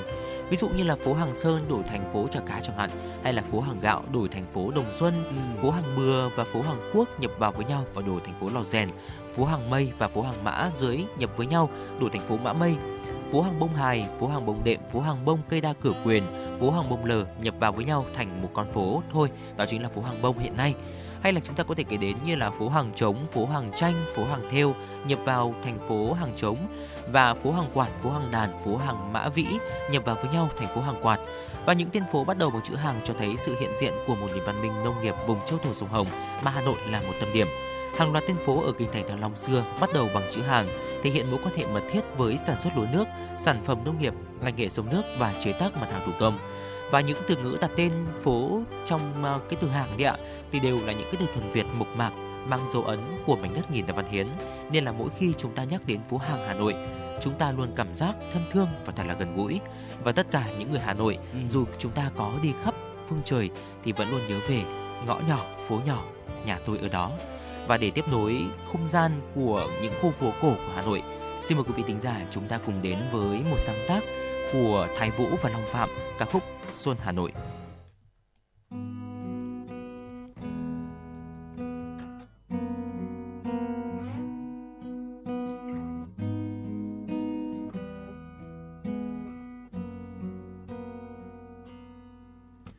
câu hát vang lên thật êm đềm. Gọi mùa xuân đến bên em cười. Ngàn tia nắng xuân sang thật thắm tươi. Cầm tay nhau thanh thang dạo bước, phố đông người qua, cánh hoa đào tươi. Gọi một mùa xuân đang về, kìa cánh én tung bay khắp trời. Gọi một mùa xuân ta hát lên.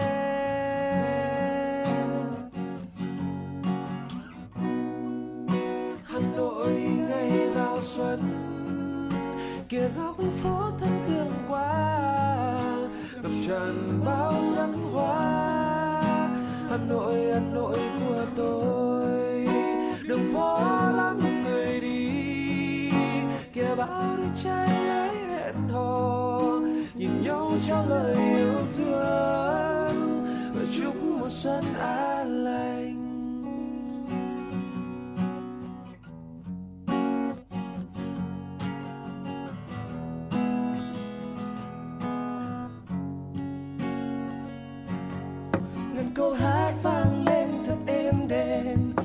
mùa xuân đến bên em cười. Ngàn tia nắng xuân sang thật thắm tươi. Cầm tay nhau thanh thang dạo bước phố đông người qua cánh hoa đào tươi. Gọi một mùa xuân đang về kìa cánh én, tung bay khắp trời.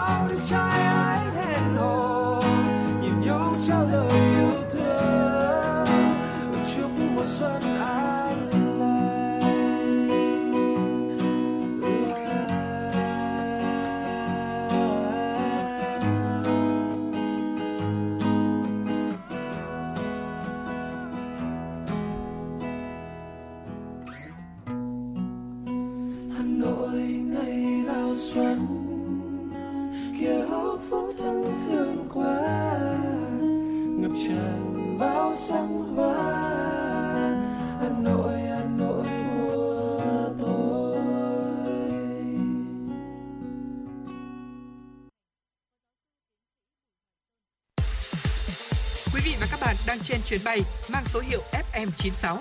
Hãy thư giãn, chúng tôi sẽ cùng bạn trên mọi cung đường. Hãy giữ sóng và tương tác với chúng tôi theo số điện thoại 024 3773 6688. Quý vị và các bạn đang quay trở lại với chuyển động Hà Nội trưa và trong phần thời lượng tiếp theo của chương trình, hãy dành thời gian đến với một số thông tin thời sự đáng chú ý. Bộ Văn hóa, Thể thao và Du lịch đã chính thức công bố các quyết định ghi danh 14 di sản ở các tỉnh thành phố vào danh mục di sản văn hóa phi vật thể quốc gia. Trong số 14 di sản được ghi danh lần này, tập quán xã hội và tín ngưỡng Mò Mường của một số huyện thuộc tỉnh Thanh Hóa và một số huyện thuộc tỉnh Phú Thọ được ghi danh. Trước đó, trong đợt công nhận đầu tháng 2 năm 2023, Mò Mường ở Hà Nội cũng đã được ghi danh vào danh mục di sản văn hóa phi vật thể quốc gia. Ngoài Mo Mường, 12 di sản khác được ghi danh lần này bao gồm nghề thủ công truyền thống, nghề làm muối ớt Tây Ninh, tỉnh Tây Ninh, nghệ thuật trình diễn dân gian hò giã gạo, tỉnh Quảng Trị, lễ hội truyền thống lễ hội Dinh Cô, thị trấn Long Hải, huyện Long Điền, tỉnh Bà Rịa Vũng Tàu, nghề thủ công truyền thống nghề dệt thủ công truyền thống của người Ba Na, thành phố Con Tum, tỉnh Con Tum, tri thức dân gian, tri thức trồng và chế biến chè Tân Cương, thành phố Thái Nguyên, tỉnh Thái Nguyên. Lễ hội truyền thống, tập quán xã hội và tín ngưỡng Tết Trung thu ở Hội An, thành phố Hội An, tỉnh Quảng Nam. Lễ hội truyền thống, lễ hội Nghinh Ông, phường Thắng Tam, thành phố Vũng Tàu, tỉnh Bà Rịa Vũng Tàu. Lễ hội trình diễn dân gian, nghệ thuật trèo tỉnh Thái Bình. Lễ hội truyền thống lễ hội núi Văn núi Võ, huyện Đại Từ tỉnh Thái Nguyên. Lễ hội truyền thống lễ hội chùa Bắc Nga, xã Gia Cát, huyện Cao Lộc tỉnh Lạng Sơn. Nghệ thuật trình diễn dân gian lượn cọi của người Tây, huyện Bảo Lâm tỉnh Cao Bằng. Tri thức dân gian, nghệ thuật trang trí hoa văn trên trang phục của người Dao Đỏ, xã Vũ Minh, huyện Nguyên Bình, tỉnh Cao Bằng. Thưa quý vị, từ ngày 18 đến ngày 21 tháng 5 tới đây sẽ diễn ra hội thi tuyên truyền lưu động biển và hải đảo Việt Nam do Bộ Văn hóa Thể thao và Du lịch tổ chức với sự tham gia của đội tuyên truyền lưu động đại diện các tỉnh thành phố trực thuộc trung ương. Hội thi gồm 3 nội dung: diễu hành, xe tuyên truyền, văn nghệ cổ động và triển lãm, tập trung ca ngợi Đảng Cộng sản Việt Nam, Chủ tịch Hồ Chí Minh, tình yêu quê hương đất nước, tinh thần quyết tâm bảo vệ biển và hải đảo Tổ quốc. Theo đó, ở nội dung diễu hành xe tuyên truyền, các đội xe tuyên truyền trang trí cửa hoa áp phích khẩu hiệu. Nội dung triển lãm là sự kết hợp giữa hình thức cổ động trực quan với tuyên truyền miệng thông qua các tư liệu, hình ảnh, hiện vật tập trung để phản ánh các sự kiện, cuộc sống lao động thường ngày của nhân dân địa phương. Chuyển sang một thông tin đáng chú ý tiếp theo thưa quý vị. Ngày hôm qua giá lợn hơi trên địa bàn cả nước tiếp tục giảm. Tại miền Bắc, mức giảm cao nhất là 2.000 đồng một kg so với tuần trước, giao động trong 49.000 đến 51.000 đồng 1 kg. Tại tỉnh Hà Nam, giá lợn thu mua thấp nhất khu vực với 49.000 đồng 1 kg sau khi giảm 2.000 đồng 1 kg. Tại các tỉnh Bắc Giang, Yên Bái, Lào Cai, Ninh Bình đang được thương lái thu mua với giá 50.000 đồng 1 kg, giảm 2.000 đồng 1 kg. Tại thành phố Hà Nội, tỉnh Nam Định, giá lợn hơi đang được thu mua ở mức 51.000 đồng 1 kg, giảm 1.000 đồng 1 kg với tuần trước. Trước tình trạng giá thịt lợn tiếp tục giảm, trong khi giá thức ăn chăn nuôi tăng, Bộ Nông nghiệp và Phát triển Nông thôn khuyến cáo nông dân theo dõi sát sao diễn biến thị trường để có kế hoạch sản xuất phù hợp, hạn chế thua lỗ, đẩy mạnh công tác phòng chống dịch bệnh cho đàn gia súc, tiêm phòng vaccine theo quy định. Thưa quý vị và vừa rồi là một số những tin tức đáng quan tâm có trong buổi trưa ngày hôm nay. À, và bây giờ cũng đã là hơn 11 giờ rồi, 11 giờ 17 phút cũng là thời điểm mà chúng ta uh, đắn đo xem và suy nghĩ xem là trưa nay chúng ta ăn gì. Vậy thì ngày bây giờ Quang Minh Trọng Khương sẽ giới thiệu tới quý vị tính giả một món ăn mà quý vị tính giả chúng ta cũng có thể cân nhắc cho bữa trưa của mình ngày hôm nay. Đó chính là món canh bún thưa quý vị. Và ngày hôm nay thì chúng ta hãy cùng nhau tìm hiểu xem là món canh bún hai miền Bắc Nam ở Hà Nội và thành phố Hồ Chí Minh có gì giống và khác nhau không ạ? Uh, thưa quý vị phải nói rằng là uh, ẩm thực thì luôn là một chủ đề mà khiến cho rất là nhiều người quan tâm và bản thân trọng cường cũng vậy. Uh, ngày hôm nay thì như quang minh vừa chia sẻ chúng ta sẽ cùng tìm hiểu về món canh bún có lẽ là với nhiều người thì nghe tên hơi lạ một chút đúng không ạ vậy thì hãy dành thời gian lắng nghe những chia sẻ của chúng tôi thì ờ, canh bún là một trong những món ăn đường phố dễ tìm ở Hà Nội và thành phố Hồ Chí Minh nhiều người cho rằng món ăn này xuất xứ ở miền Bắc canh bún được giới thiệu trong tác phẩm Miếng ngon Hà Nội của nhà văn Vũ Bằng viết vào những năm 1950. Và nếu hỏi thăm kỹ, những chủ hàng quán canh bún lâu năm nhất ở thành phố Hồ Chí Minh đa số là người gốc Bắc bán từ những năm 1970 của thế kỷ trước. Cũng làm với thứ bún to sợi đó còn quà canh bún nữa à, cũng nấu với cua đồng nhưng thêm mấy món rau rút ăn mát và làm tăng cái vị ngọt của chất cua đồng lên bội phần.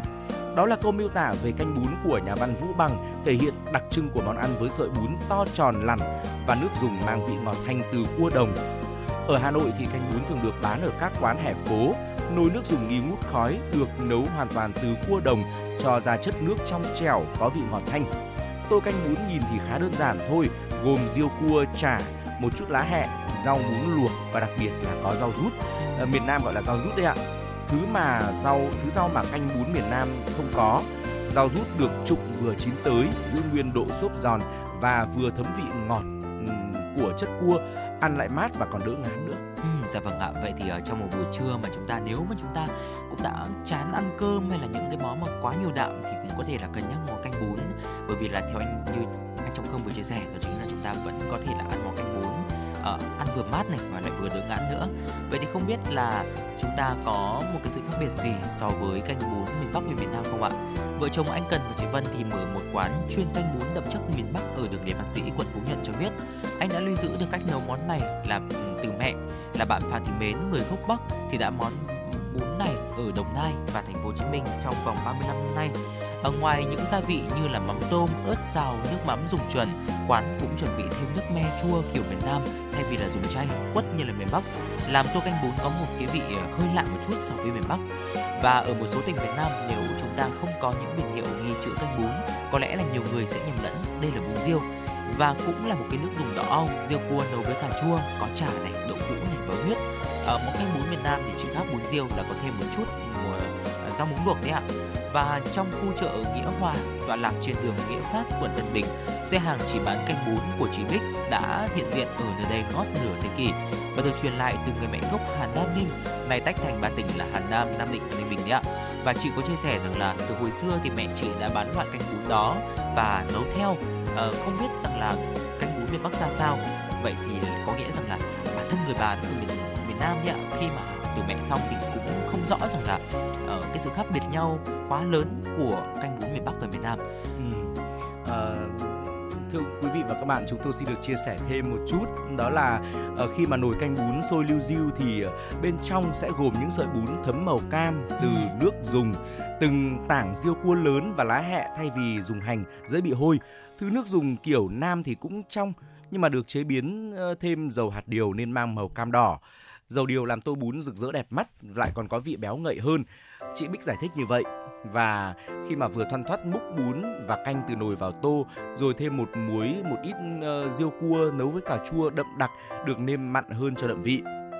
Nhiều năm qua thì thực khách thành phố Hồ Chí Minh đã rất là quen thuộc với cả hai loại canh bún Bắc Nam. Uh, chị Linh Phan là người Hà Nội, hiện sống tại quận Phú Nhuận, thành phố Hồ Chí Minh có chia sẻ rằng là tôi ăn được cả canh bún Bắc và Nam, tuy nêm nếm vị khác nhau nhưng mà đều cảm nhận rõ vị ngọt riêu cua. Hơn nữa đây là món ăn giá thành không cao, ăn bữa phụ là vừa bụng. Hiện món canh bún kiểu Bắc được bán ở một số hàng khu vực ven đường tàu Lê Văn Sĩ, quận Phú Nhuận, thành phố Hồ Chí Minh với giá từ 22.000 đến 37.000 đồng một bát một tô tùy thành phần. Canh bún kiểu Nam thì dễ tìm hơn trong thành phố Hồ Chí Minh với giá chỉ từ 15.000 đồng cho một bát một tô mà thôi thưa quý vị. Ừ, dạ vâng ạ, vừa rồi là một số những chia sẻ của Quang Minh và Trọng Khương trong uh, tiểu mục ăn gì trưa nay. Vậy thì quý vị thính giả chúng ta cũng, cũng có thể là cân nhắc cái địa chỉ này, à, cái món này và Quang Minh và Trọng Khương cũng xin giới thiệu đến quý vị thính giả một số những cái địa chỉ chúng ta có thể là ăn canh bún ở Hà Nội. Ví dụ như là quý thính giả chúng ta có thể lên khu vực đường Hoài Nhai hay là ngõ gạch ở uh, khu vực hàng ngang dễ vào đấy ạ để có thể thưởng thức món canh bún là một món mà cũng rất là mát, ăn không ngán và cũng đảm bảo là no bụng trong một buổi trưa. Tạm gác lại những chia sẻ của chúng tôi về món canh bún xin được quay trở lại với không gian âm nhạc ca khúc Radio qua tiếng hát của Hải Tuấn, một sáng tác của nhạc sĩ Hồ Hoài Anh.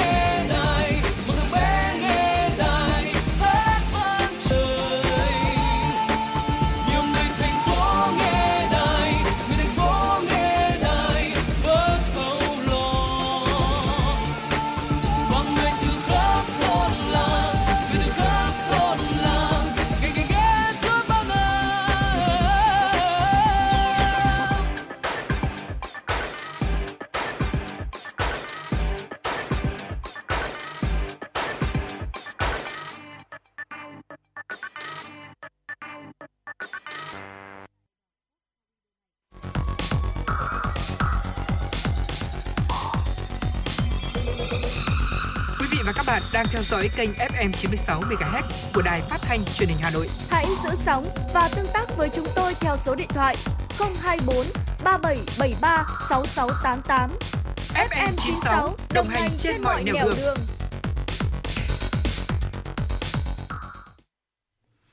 Quý vị và các bạn đang quay trở lại với chuyển động Hà Nội trưa. Ở trong phần thời lượng tiếp theo của chương trình hãy cùng dành thời gian đến với một số những thông tin thời sự đáng chú ý tiếp theo. Thưa quý vị, một dạng nghiêm trọng và khủng khiếp của bệnh đậu mùa khỉ Mpox đã được xác định ở những người nhiễm HIV, gây tử vong trong khoảng 15% số trường hợp nhiễm. Những người được ghép nội tạng và những người bị ung thư máu cũng có thể gặp rủi ro do loại virus đậu mùa khỉ này, mặc dù chưa có trường hợp nào được phát hiện ở những người như vậy. Các nhà khoa học đang kêu gọi những người có nguy cơ nhiễm HIV cao đi xét nghiệm virus đậu mùa khỉ cùng với bất kỳ trường hợp nào có kết quả xét nghiệm dương tính với đậu mùa khỉ. Hiện Mpox đang được đề xuất đưa vào danh sách các bệnh nhiễm trùng nghiêm trọng đặc biệt nguy hiểm đối với những người nhiễm HIV giai đoạn cuối của Tổ chức Y tế Thế giới. Điều này có thể mở ra hỗ trợ tài chính và y tế lớn hơn cho những người có nguy cơ. Thưa quý vị, hiện tượng El Nino mạnh hơn trong tương lai có thể khiến các thềm băng và tảng băng ở Nam Cực rơi vào tình trạng tan chảy không thể đảo ngược. Đây là dự báo của các nhà nghiên cứu Australia. Kết quả nghiên cứu của các nhà khoa học Australia cho biết El Nino mạnh hơn có thể làm tăng tốc độ ấm lên của vùng nước sâu ở Nam Cực, khiến thềm băng và các tảng băng nhanh hơn tan và El Nino là giai đoạn ấm hơn của chu kỳ dao động phương Nam El Nino Enso xảy ra trên vùng nhiệt đới phía Đông Thái Bình Dương. Cùng với La Nina, giai đoạn lạnh hơn của Enso, El Nino gây ảnh hưởng đến điều kiện thời tiết trên khắp thế giới. Nghiên cứu mới do Tổ chức Nghiên cứu Khoa học và Công nghiệp Khối Thịnh vượng chung, cơ quan khoa học thuộc chính phủ Australia, công bố đã chứng minh rằng biến đổi của Enso làm giảm thiểu sự nóng lên ở gần bề mặt đại dương nhưng làm tăng tốc độ nóng lên của các vùng nước sâu hơn. Chuyển sang một thông tin đáng chú ý tiếp theo.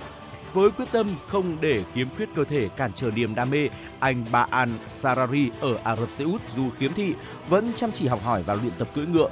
Nỗ lực phấn đấu của người đàn ông 35 tuổi này đã được đền đáp xứng đáng. Anh vừa được công nhận là thành viên khiếm thị đầu tiên của Liên đoàn cưỡi ngựa Ả Rập Xê Út. Trước đây, anh Baan Sarari là một người hướng nội rất ít khi ra ngoài và không tiếp xúc với nhiều người. Sau đó anh nhận ra bản thân có niềm đam mê với bộ môn cưỡi ngựa.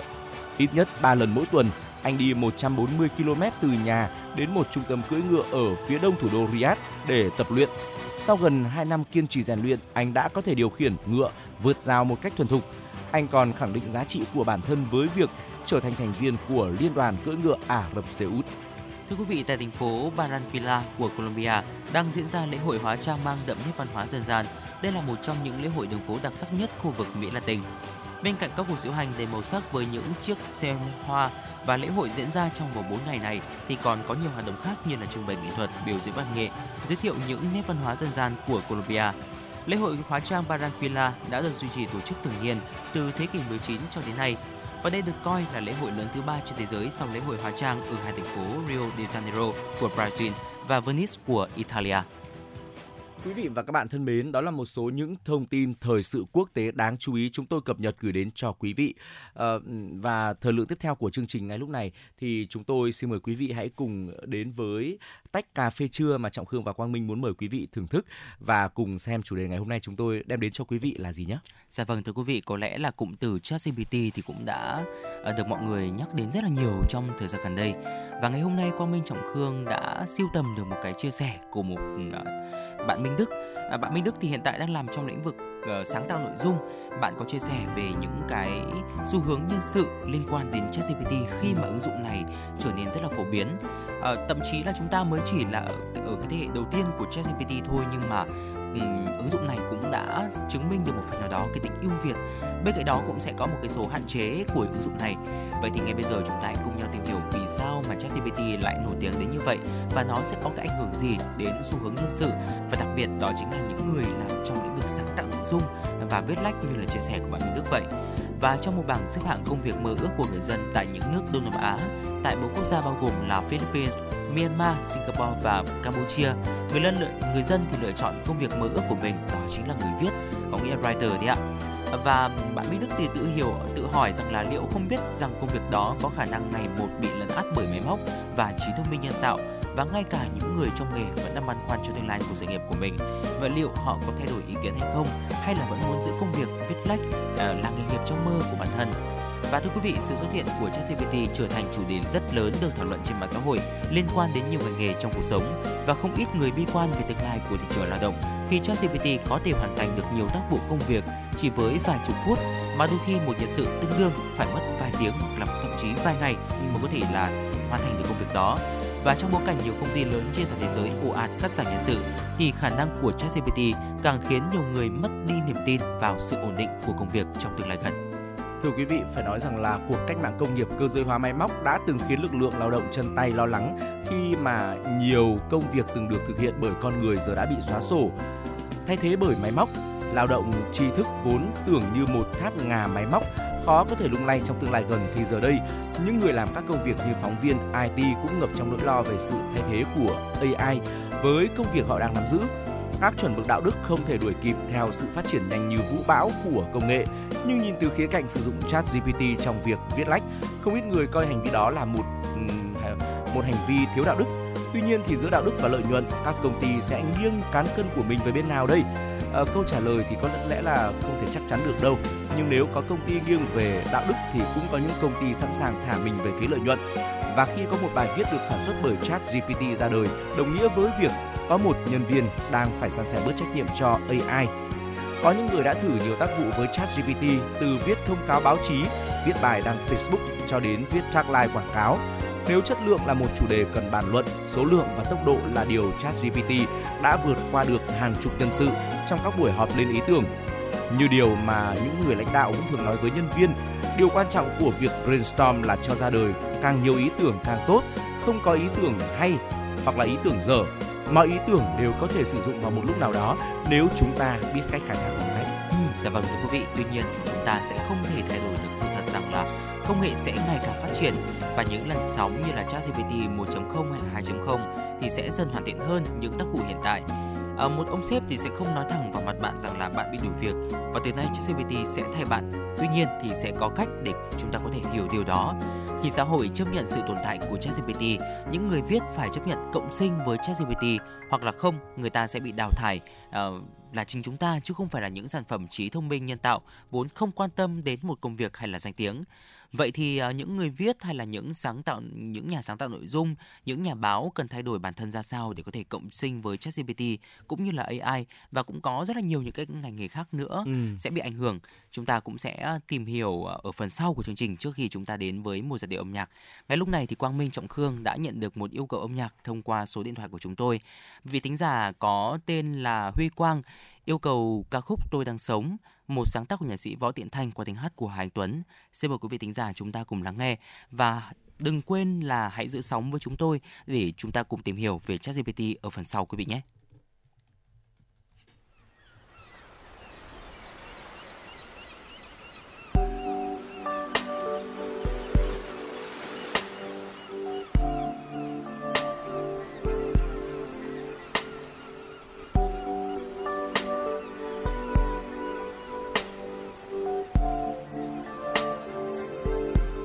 Không muốn là con ốc biển nằm có mình trong vỏ, trốn chạy nỗi buồn, những nỗi buồn. Tôi không muốn là con dã tràng đời trốn hoài trong những những chiếc hàng cát mong manh, cát mong manh. Tôi muốn làm cánh chim hai âu bay chập chờn trên sóng đắm chìm trong ánh hoàng hôn, với tận cùng nỗi buồn. Chim hay âu âu.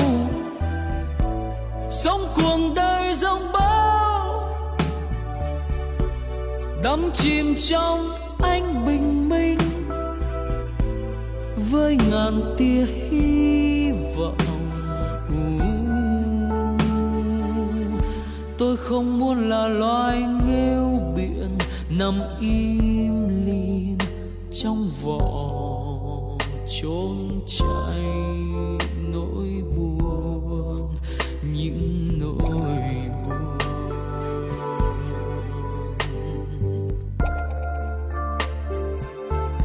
Tôi không muốn là loài rong biển. Đời trôi hoài trôi hoài chẳng bên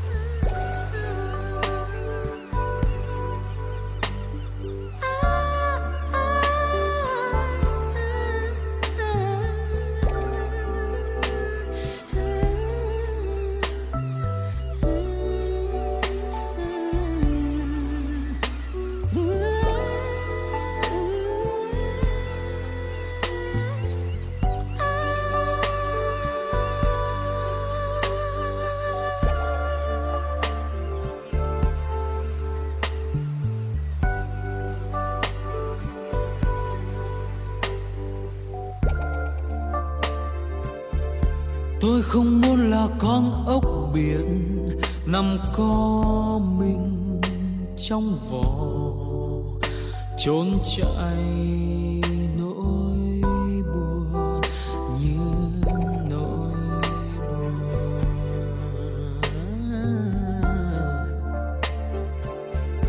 Tôi không muốn là con dã tràng đời chôn hoài trong những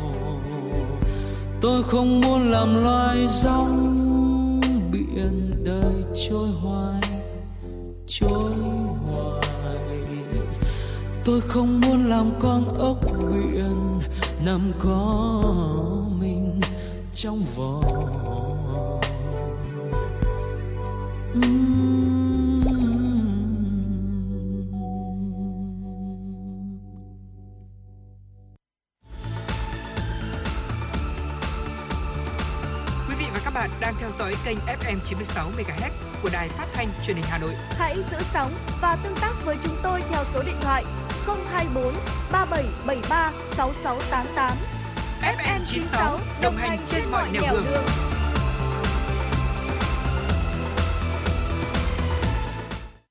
Thưa quý vị, chúng ta đang quay trở lại với chuyển động Hà Nội trưa và chúng ta sẽ cùng tiếp tục chủ đề đang bỏ ngỏ đó chính là về ChatGPT. À, vậy thì để trả lời cho câu hỏi những người viết này, những nhà sáng tạo nội dung, những người viết lách à, hay là thậm chí là những giáo viên, những sinh viên thì chúng ta cần phải thay đổi bản thân ra sao để có thể cộng sinh với ứng dụng ChatGPT nói riêng và AI nói chung.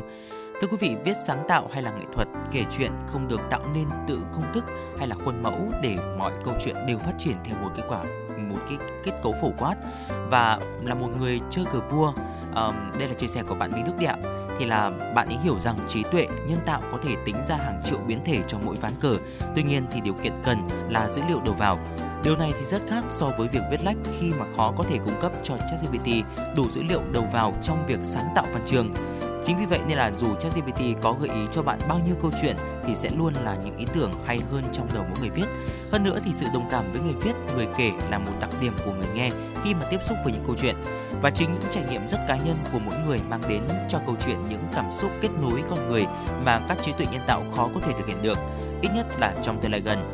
Đôi khi thì một bài viết, một nội dung hay thì không chỉ đến từ chuẩn mực trong ngôn ngữ hay là ngữ pháp mà nó đến từ cả những cái rung động với cảm xúc của người đọc với tác giả nữa đôi khi vụng về lòng cóng tuy nhiên đó lại là những cái điều mà ai cũng trải qua địa hạt văn chương thì vẫn là một mảnh đất trí tuệ nhân tạo khó lòng có thể vượt qua được ở những cái tác vụ dù có tinh vi và phức tạp ra sao Thưa quý vị, chính vì vậy mà những người làm công việc viết lách cần quan tâm nhiều hơn tới tính văn chương trong nội dung thương mại, đưa các yếu tố kể chuyện vào các nội dung bán hàng, nội dung quảng cáo nếu những nội dung dựa trên từ khóa thuật toán của các nền tảng có khả năng bị AI qua mặt, nội dung sáng tạo vẫn sẽ là mảnh đất tốt để người viết tập trung phát triển hơn. Tuy nhiên, thị trường công việc sẽ khốc liệt hơn, đào thải nhiều và có tính phân loại cao. Những người viết cần đa dạng hóa các thể loại nội dung. Sự linh hoạt thay đổi sẽ giúp bạn mở rộng cơ hội công việc trong thời buổi cạnh tranh như hiện tại. Thay vì chỉ viết bài đăng social Facebook, đã đến lúc bạn có thể thử những nội dung khó hơn như báo chí, quan hệ công chúng, hoặc bạn có thể đón lõng những trào lưu mới. Liệu sự ra đời của ChatGPT có thể tạo ra một thế hệ biên tập viên kiểu mới chỉ chuyên trách làm việc với ChatGPT hay không? Công nghệ trong thế kỷ 21 đã tạo ra nhiều nghề nghiệp mới như cách các nhà sáng tạo nội dung mạng xã hội xuất hiện uh, khi mà internet trở thành một phần thiết yếu của cuộc sống. ChatGPT cũng có thể tiếp nối để tạo nên những công việc mới trong mảng nội dung. Dạ vâng thưa quý vị, nội dung gốc này thì à, sẽ ngày càng được đề cao trước sự phát triển ồ ạt của ChatGPT khi vấn đề đạo đức vẫn được nhiều người quan tâm.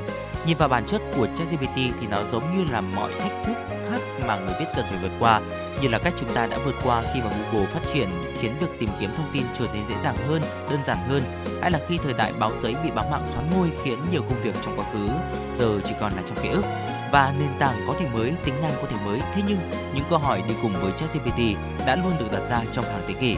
Đó là một người viết thì có thể làm gì để vững vàng trước sự xuất hiện của những công cụ mới và điều mỗi người cần làm ngoài việc thăm than vãn và mệt mỏi là tiếp tục hoàn thiện năng lực của bản thân. Cộng sinh với ChatGPT và đây rằng là một cái gợi mở cho những cái ý tưởng mới giúp cho mọi người có thể nhìn ra được những cái hạn chế và khác biệt trong cách mà AI sáng tạo và nội dung tập trung vào những cái mảng nội dung ChatGPT chưa thể thay thế được người viết trong tương lai gần. Chia sẻ trong một bài phỏng vấn trên tờ Global Times, nhà văn người Trung Quốc Chun Stanley là bút danh đã từng thử đưa một vài từ khóa để AI viết một đoạn văn. Đây là kết quả cô thu được. Cô Jian nhìn người đàn ông đứng kế bên mình với sự băn khoăn. Giọng điệu ra lệnh ấy không giống như cách một người chồng nói chuyện với vợ. Trong thoáng chốc, cô biết rằng đây không phải một cuộc hôn nhân thực sự. Stanley đã cười và nói rằng cô chấm đoạn văn này được 7 trên 10 điểm. 7 trên 10 điểm đồng nghĩa với việc vẫn còn một mảnh đất rất lớn cho các nhà văn, những người viết tiếp tục công việc. Hoặc có lẽ Stanley chỉ hào phóng vì cô biết rằng tương lai AI có thể đánh cắp công việc của thế hệ người viết vẫn còn là một quãng rất dài. Uh, có lẽ là ý kiến của Sanley sẽ nhận được nhiều sự đồng tình. Chí thì uh, chúng ta cũng chưa biết là ai bị đuổi việc vì ChatGPT cả. May mắn là như vậy và cũng còn một khoảng thời gian rất dài để con người chúng ta có thể phấn đấu uh, cũng như là một mặt là hoàn thiện ChatGPT, một mặt là chúng ta cũng hoàn thiện chính bản thân mình để không máy móc nào có thể thay thế được. Dạ vâng thưa quý vị, vừa rồi là một số những chia sẻ của Quang Minh và Trọng Khương uh, qua một cái bài viết của tác giả Minh Đức về ChatGPT. Uh, chúng ta có thể thấy rằng là trong trong thời gian gần đây thì ChatGPT nổi lên như là một cái ứng dụng AI mà được rất là nhiều người quan tâm và chúng ta cũng có rất là nhiều những cái vấn đề bàn luận quanh ứng dụng này và một trong số đó chính là cái việc làm sao để chúng ta có thể thay đổi cũng như là chúng ta uh, phát triển bản thân trong một cái thế giới mà trí tuệ nhân tạo AI được phát triển một cách nhanh chóng hiện nay. Tạm gác lại chủ đề vừa rồi, xin được quay trở lại với không gian âm nhạc của FM96. Xin mời quý vị thính giả chúng ta cùng lắng nghe ca khúc Hà Nội 12 mùa hoa qua tiếng hát của ca sĩ Dương Hoàng Yến.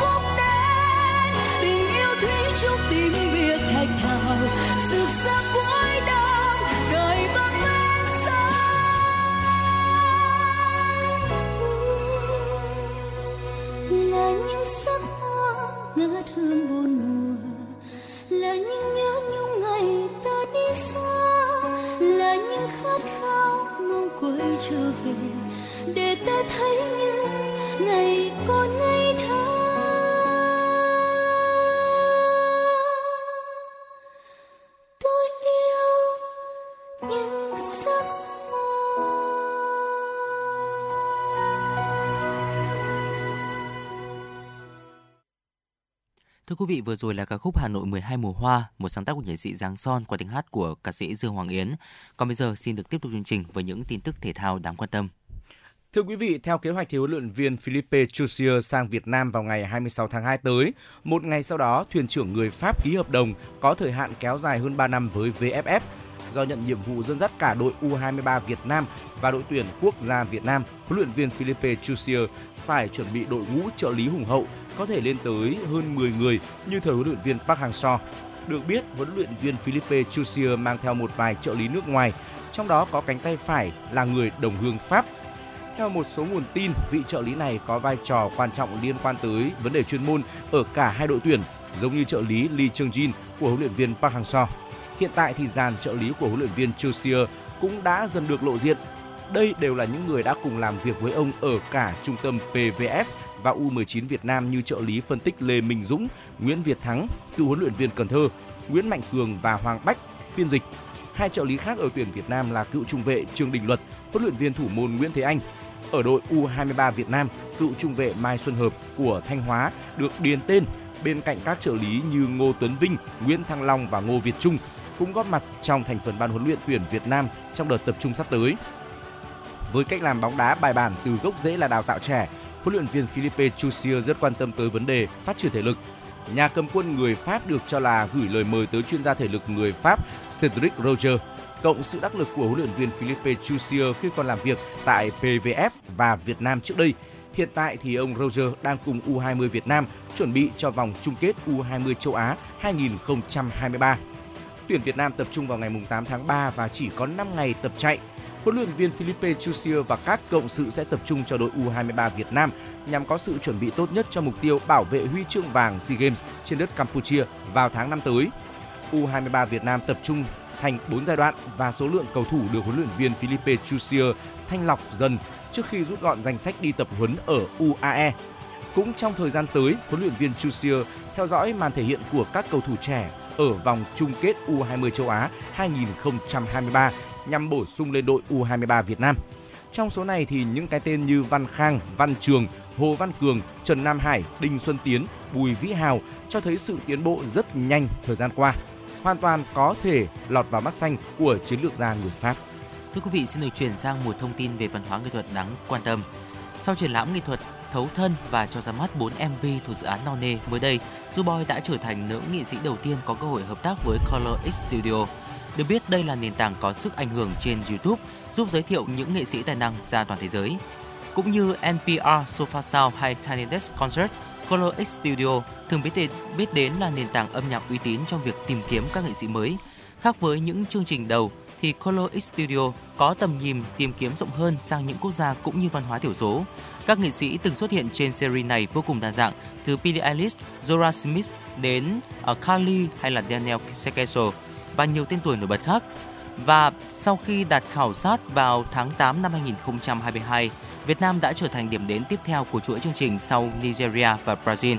Sư Boy và liền sau đó là Mỹ Anh đã trở thành những nghệ sĩ nữ đầu tiên có cơ hội góp mặt trong chương trình này. Tuy là những gương mặt không còn xa lạ với thị trường quốc tế, thế nhưng lần xuất hiện này lại rất ý nghĩa đối với cả hai nghệ sĩ.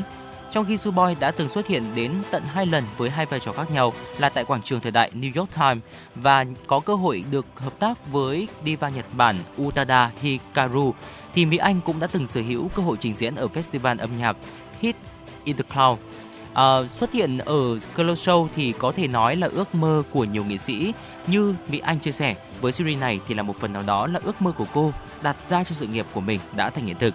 Và theo đó thì concept này là một concept với mục đích chính là giới thiệu tài năng của các nghệ sĩ dưới dạng các video có phần tối giản, đậm chính tính chất thẩm mỹ với những cái mảng màu đại diện cho câu chuyện của họ.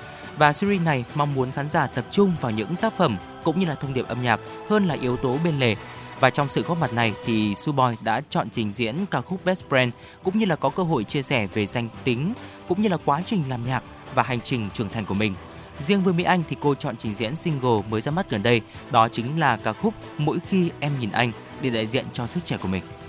Quý vị và các bạn thân mến, những thông tin về thể thao, văn hóa vừa rồi cũng đã dần khép lại 120 phút chuyển động Hà Nội trưa đồng hành với quý vị trên tần số FM 96 MHz của Đài Phát thanh và Truyền hình Hà Nội. Hãy ghi nhớ số điện thoại của chúng tôi 024 3773 6688 luôn đồng hành cùng với quý vị.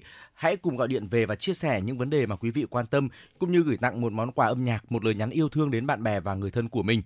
Chương trình ngày hôm nay được thực hiện bởi ekip chỉ đạo nội dung Nguyễn Kim Khiêm, chỉ đạo sản xuất Nguyễn Tiến Dũng, tổ chức sản xuất Lê Xuân Luyến, biên tập Vương Chuyên, thư ký Kim Anh, MC Trọng Khương Quang Minh cùng kỹ thuật viên Quang Ngọc phối hợp thực hiện. Trước khi nói lời chào tạm biệt thì chúng tôi xin gửi đến cho quý vị một giai điệu âm nhạc.